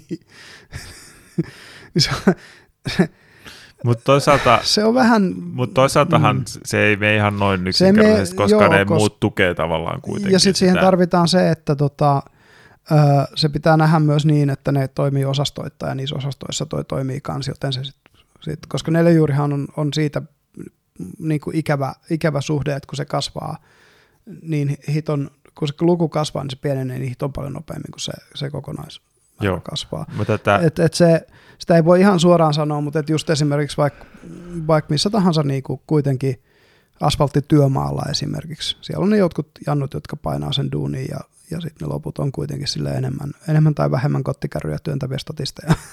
No, ei, Tukeehan ne sitä hommaa, niin. mutta mut ymmärrät, mitä tai tarkoitan. Joo, mutta tuosta mulla tulee mieleen tavallaan hyvinvointiyhteiskunta. Mm-hmm. Että, että kun tavallaan niin kuin helposti joku rikas ihminen voi ajatella, että no mähän maksan nyt niin kuin älyttömästi ja, ja tota, että mistä mä nyt oikeasti maksan. No mm. käytännössä maksat siitä, että, että tota, se yhteiskunta sun ympärillä to, toimii ja, Jep. ja että tota, sun ei tarvitse oikeasti huolehtia siitä, että... Joku, joku vaikka tulee... kidnappaa sut tai sun niin, lapset niin, niin, saadakseen, tai... saadakseen lunnasrahaa, kun ei ne pärjää millään muulla. Niin. Jep. Et, et se, ja just se, kunhan, sehän on niin kuin tutkittu ja todistettu, että kun työttömyys jollain alueella nousee prosentilla, niin väkivaltarikokset nousee, oliko se jonkun 7-8 prosenttia, omaisuusrikokset nousee melkein 10 prosenttia, seksuaalirikokset nousee jonkun 4-5 prosenttia, että ne niin kuin, kaikki, kaikki tämmöinen rikollinen toiminta kasvaa siitä enemmän kuin mitä se työttömyys kasvoi. Mm. Eli, eli se, että, että kun tähän mitataan tätä tuloerojen jakaumaa, mitataan sillä Ginin, Gini coefficient, mikä se on suomeksi, niin, niin, tai Gini coefficient, tulee mm. siitä, sen italialaisen ekonomin mukaan, eli se just, että, että niin kuin mikä on ylimmän 10 prosentin ja, ja pienemmän 10 prosentin ansaitsevan porukan niin kuin se tulojen ero. Mm. Ja se on se, sitä mitataan yhdestä tuhanteen tai, tai nollasta yhteen. Mm. Tai nollasta tuhanteen tai nollasta yhteen vähän riippuen, että käytetäänkö desimaalilukuja vai ei. Mutta se just, että, että niinku, sit kun se kasvaa jonkun tietyn yli, onko se joku 0,6 tai jotain, niin sitten se rupeaa näkymään sosiaalisen kohesion hajoamisena mm. yhteiskunnassa. Eli noin niinku, mutta nämä on sitten semmoisia juttuja, että niistä ei kannata varmaan tässä jaksossa puhua, että nämä, mm. nämä on niinku oma jaksonsa, jos puhutaan tällaisista ilmiöistä. Mutta et, et ne hirveästi ö, monella tapaa keskittyy miehiin, koska miehet tekee valtaosan omaisuusrikoksista, väkivaltarikoksista ja seksuaalirikoksista. Mm. Ihan siis, siis selkeästi valtaosan. Eli, eli miesten työttömyys on itse asiassa on ongelma siinä mielessä. Ja nyt sitten voidaan ehkä viimeisenä nostona ottaa tähän jakson loppuun tämä korkeakouluttajien miesten määrän väheneminen. Mm, mm. Että se, että niinku, me on päädytty siihen tilanteeseen, että niinku, oikeastaan enää tämmöiset alat, niin kuin konetekniikka, rakennustekniikka, tämän tyyppiset alat vetää niin kuin reilusti miesvaltaisesti, mutta melkein suurin osa kaikista muista akateemisista aloista alkaa olla naisvaltaisia, melkein järjestäen. Onko IT-alakin vai? No IT ei ole vielä, joo. No, tieto, tieto, tieto, ja viestintätekniikka, mutta sekin on koko ajan kasvanut se naisvaltaisuus. Joo. Joo. Myös näillä luonnontieteellisillä aloilla, etenkin yliopistojen puolella, vähemmän teknisten korkeakoulujen puolella. Sitten jos mennään tietotekniikka versus tietojen käsittelytiede, niin siinä on vielä eronsa. Mutta tekniset korkeakoulut yleensä ottaen. Mutta esimerkiksi kauppatieteessä naiset on mennyt ohi. Joo, joo, joo. joo. Jossain kemian tekniikassa taitaa naiset olla mennyt jo joo. ohi. Et niinku, ja etenkin tämmöistä niinku ympäristö ja muut, niin ne, ne, ne alat vetää naisia. Joo. Et, et niinku, ja, ja se tekee just sen, ja sitten sit puhumattakaan tietysti valtiotieteestä ja humanistisista tieteistä, jotka on ihan ylettömän naisvaltaisia aloja. Niin, niin tota, se tekee sitten sen, että niinku, yhä vähemmän on niitä miehiä niissä niin kuin akateemisissa kompetenssihierarkioissa, jotka, koska ne tippuu sieltä pois. Mm. Eli sitten niille naisille, jotka siellä on, kun naiset, niin kuin, niin kuin Jordan Peterson sanoo, että ne ö, käytännössä etsii miehiä, jotka on korkeammalla kompetenssihierarkiassa mielellään naapurihierarkiassa, ei samassa hierarkiassa, mm. niin, niin yhä vähemmän on niitä miehiä sit niille naisille. Mm. Et, et, ja, ja, ja se vie niin kuin epävakauttaa näitä niin kuin pariutumismarkkinoita siinä mielessä, että sit yhä enemmän se menee siihen, että se 15 prosenttia miehistä todellakin ne niin kuin voi vaan valita. Mm. Ja, ja käytännössä sitten tämä irtosuhteiden määrä on kasvanut ja, ja tämmöinen, että niin kuin, olisi kiva tietää itse asiassa mm, niin kuin historiallisia tilastoja yhtään sen verran, kun niitä on, että kuinka paljon keskimäärin miehillä ja naisilla on ollut niin kuin irto, irtosuhdekumppaneita tai niin seksuaalikumppaneita elämän aikana. Mä näin jossain semmoisen luvun, että keskivertomiehelle niitä olisi kuusi. Mm. Musta se kuulostaa aika pieneltä, mutta toisaalta kun katsoo, että miten isolla määrä niitä ei ole yhtään. Mm, mm. Tai on yksi. Niin, totahan on niinku kanssa tutkittu jotenkin, että kuinka monta on ollut seksikumppania viimeisen vuoden aikana. No sitä kanssa niin, tota, sehän on niinku romahtanut verrattuna mm. vaikka 90-lukuun niin mie- miehillä. Naisilla Jep. se on vissiin pysynyt aika samana.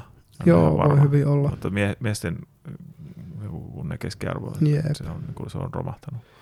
Toki toi on siinä mielessä huono metriikka, kun kaikki naimissa olevat miehet on käytännössä melkein, jos ne ei ole pettänyt, ne on ykkösessä. Jos olet pitkässä sitoutuneessa parisuhteessa, niin se edellisen monen seksikumppanien määrä on yksi. Mä en muista, olisiko toi kuitenkin tehty siis sellainen, että ketkä ei ole, ei ole siis niin kuin parisuhteessa. Niin, niin aivan. Että ne on niin kuin sinkku, periaatteessa niin kuin sinkku. Niin, että ne on Jep. rankattu pois. Koska muutenhan tuossa ei siis joo. Koska muuten se lähestyy sykköstä molemmilla sukupuolilla niin, todennäköisesti. Niin. Koska kuitenkin niin moni ihminen on, on lojaali kumppanilleen sitten. Joo. Se on kuitenkin yle, aika yleistä. Ja siis se, että nekin, jotka pettää, niin, niin just se, että niin kuin, jos, jos se oli noin 60 prosenttia miehistä, jotka pettää kerran elämänsä aikana, niin jos se ei nyt sattunut just sille vuodelle, mistä se mitattiin esimerkiksi, tai, tai näin, niin, niin, niin sitten jos 40 prosenttia naisista. Mm. Et, et, ja, ja se, että kuinka moni pettää vaikka viisi kertaa tai kymmenen kertaa, niitä on varmaan ihan häviävän mm. paljon pienempi mm. määrä kuin niitä, jotka pettää esimerkiksi kerran koska yleensä ottaa, jos sä no, petät kerran ja sulla romahtaa, niin, ja sit sulla romahtaa se ihmissuhde, jossa sä petit, niin sä opit se oppitunnin kyllä. tai keskiverto ihminen, jolla on toimiva itseinterpretaatiokyky ja, ja jonkunlainen omatunto, niin oppii sen läksyn mm. kyllä kerrasta. Kuinka vitun paskalta se tuntuu sitten niin kuin mennä kotiin sen homman jälkeen. Et, et, et sitten tietysti niin kuin sosiopaatit erikseen, ne on oma lukunsa. Hmm. Ja sehän mua naurattaa, että miten paljon itse asiassa meidän laajasta loppujen lopuksi tuntuu olevan tehty sosiopaatteja varten, eikä, eikä, eikä meitä tavallisia ihmisiä. Mutta joo. Niin. No. Mm.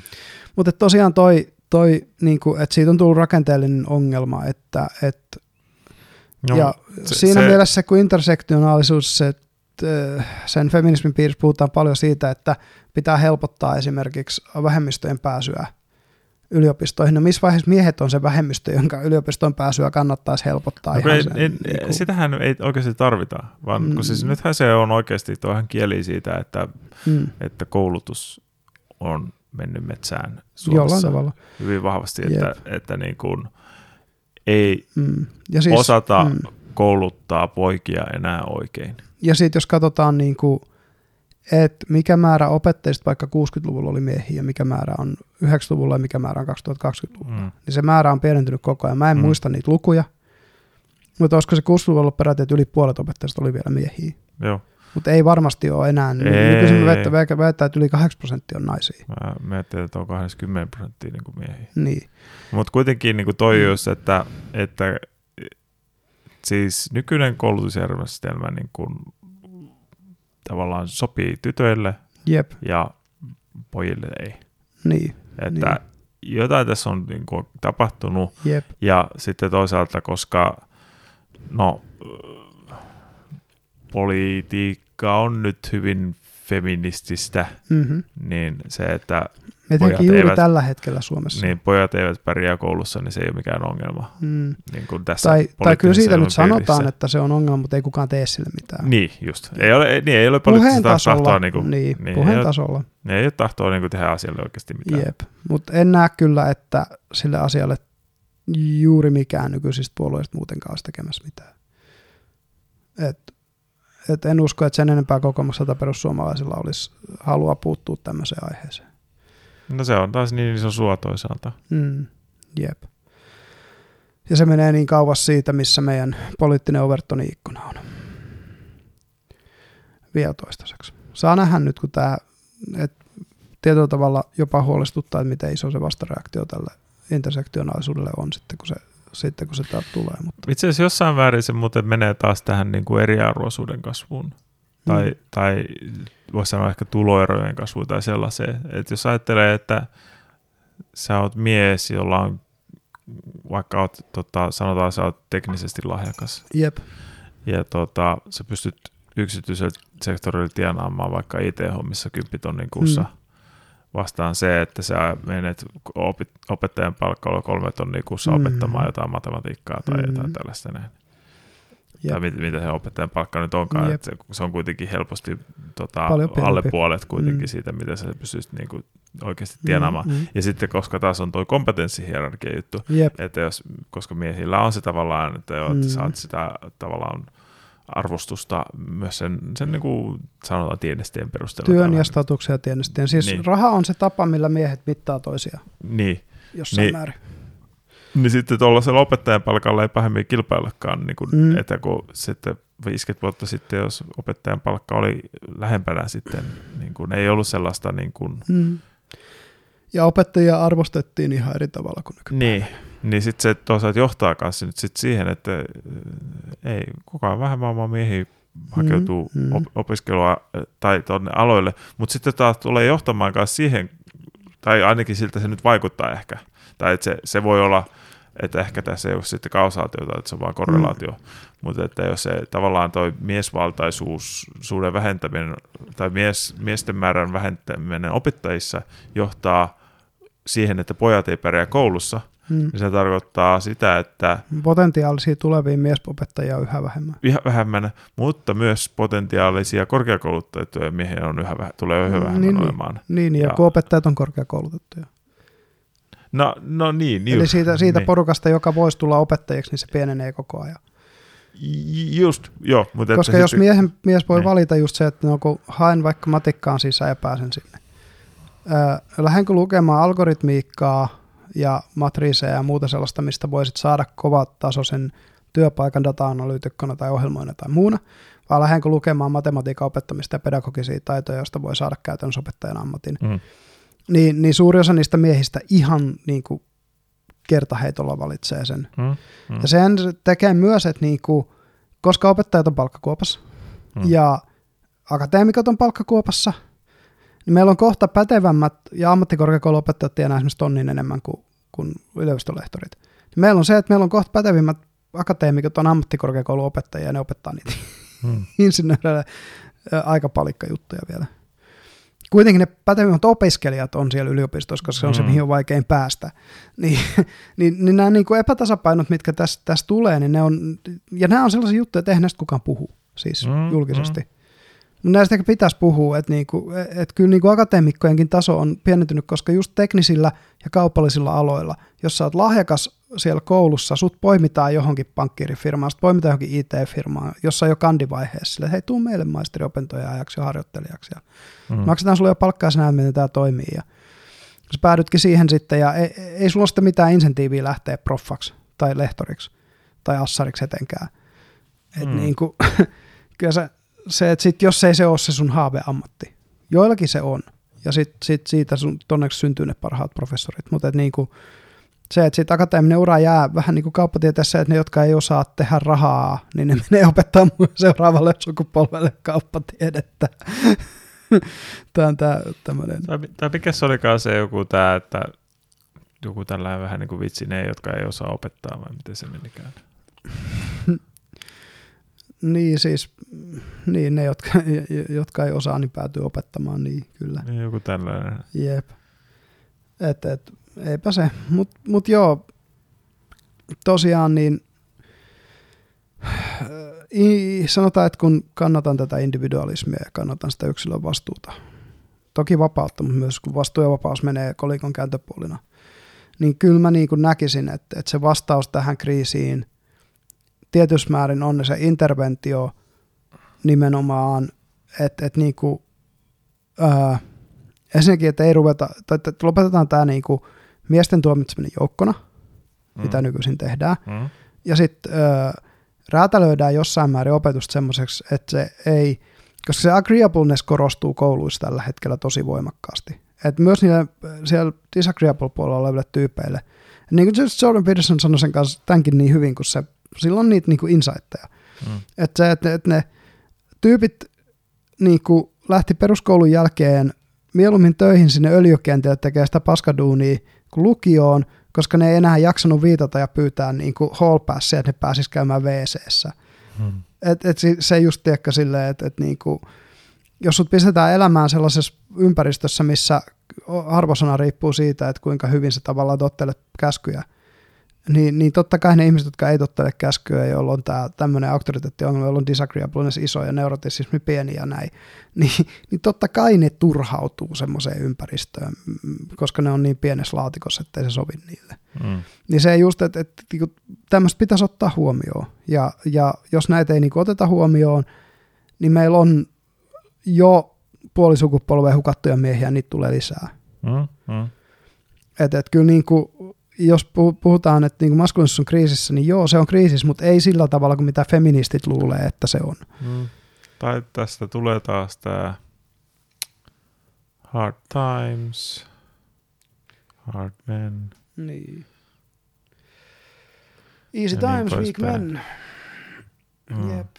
Ja, ja se kovuus pitää hakea, tai kovuus, mutta se niinku, ää, et ei pidä antautua sille mukavuuden halulle koska se siis, kun mä pistän tämänkin tonne kommentteihin, mutta mä herään Jokkovillinkin siihen Discipline Equals niin, Freedom niin. puheeseen.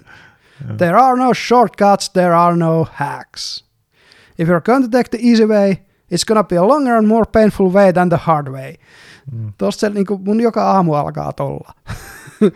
niin, niin kuin mä muistutan itteeni siitä, että, että, että niin kuin, älä ota niitä oikoteita ja älä, älä jää niin kuin paikalleen, koska mä oon nuorempana tehnyt sitä paljon. Hmm. Ja mä luulen, että monet miehet on. Juu. Koska se on niin paljon helpompaa sitten kuitenkin niin kuin hakea se sankaruus tietokonepeleistä ja vetää siinä samalla jotain kaltsua tai nuorempana jotain karkkia tai teekö jotain tällaista. Et se, se just, just niin kuin et, et, ja se just se, että sulla on se vastuu kuitenkin, että se, että vaikka se, mitä sulle on tapahtunut, ei ole sun syytä, ja vaikka se järjestelmä, missä joudut elää, ei ole sun syytä, niin sun vastuu on nostaa sut siitä paikasta, missä olet joutunut sen tuloksena. Tai, tai, tai lähinnä, että ei kukaan tule sua kotouttaa niin kuin yep. hakemaan. Et se, se, se just, että, että joo, ne ei, ei, no, naiset ei hae sua kotoa dateille ja työnantajat ei tule hakea sua kotoa töihin ja ja mm. näin. Että tota, ja et, et siis si, siinä ja oppia niin voi se... nykyisin paljon muulla ja muullakin tavalla kuin koulusta. Ja yliopistoon pääsemiseksi ei tarvitse edes hyviä papereita, kun pääsykokeiluita on kuitenkin kolmasosa sisään ottaneista. Sä voit lukea sen yhden, kaksi kirjaa, päntätä ne ja käydä sen pääsykokeen ja päästä sisään. Mm. Et niin kuin, ja jos on vaikka lahjakas matemaattisesti, niin sitten voi katsoa Khan Academy, tai sitten voi katsoa katsoa tota Tree Blue One Brownia tai, tai voi mennä tonne, mikä se on se, ähm, se, se MOOC-platformi, se luonnontieteitä opettava, mitä aina YouTuberit mainostaa, brilliant.orgiin tai johonkin, mm. ja maksaa sen 14 dollaria saada parempaa opetusta kuin koskaan saisit meidän peruskoulujärjestelmästä.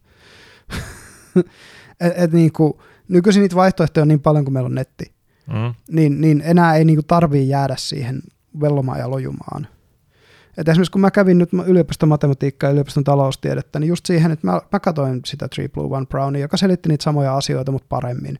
Mm. Ja, ja katoin, katoin sitten kans sitä tota, Khan Academia, kun just jotain integraalilaskentaa opettelin, niin katoin, miten Khan Academy selittää sen ja kun osaan sen verran englantia, että pystyn sen katsoa, tietysti se vaatii sen, että englantia opettelee, mutta kun englantiikin, mm. siihenkin saa sen niin kuin, kun meidän kulttuuri on puoleksi englanninkielinen. Mm, mm.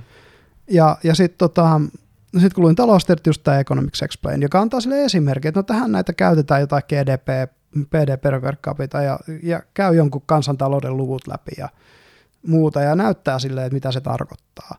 Niin siitä, siitä saa niin paljon paremman kuvan, kun se näytetään sulle käytännössä, kuin se, että se tulee teoreettina jostain. Mm, mm. Ja, ja meidänkin oppikirja, sit, jos sitä haluaa lukea, niin, niin on ilmaisena netissä luettavassa. Ja sitä on ollut nämä niin kuin huippu, huipputaloustieteilijät kirjoittamassa tämmöistä perusteiden kirjaa. Eli se, että just resurssit ei enää lopu kesken. Mm. Ja ne on usein vielä aika halpoja. Sitten jos haluaa oppia jotain sosiaalistaitoja tai muita, niin sitten pitää etsiä ehkä vähän niin kuin undercurrentista sitä hommaa. Että niin kuin mulle ne on ollut nämä just nykyisin se on kai, mikähän se on nimeltään se entinen siis Real Social Dynamics, mutta nykyisin niillä on uusi nimi. Että tota, onko se Self Mastery Corporation vai mikä, mutta Mutta niin kuin RSD, mm. tuttavallisesti näin niin kuin kaverien kesken.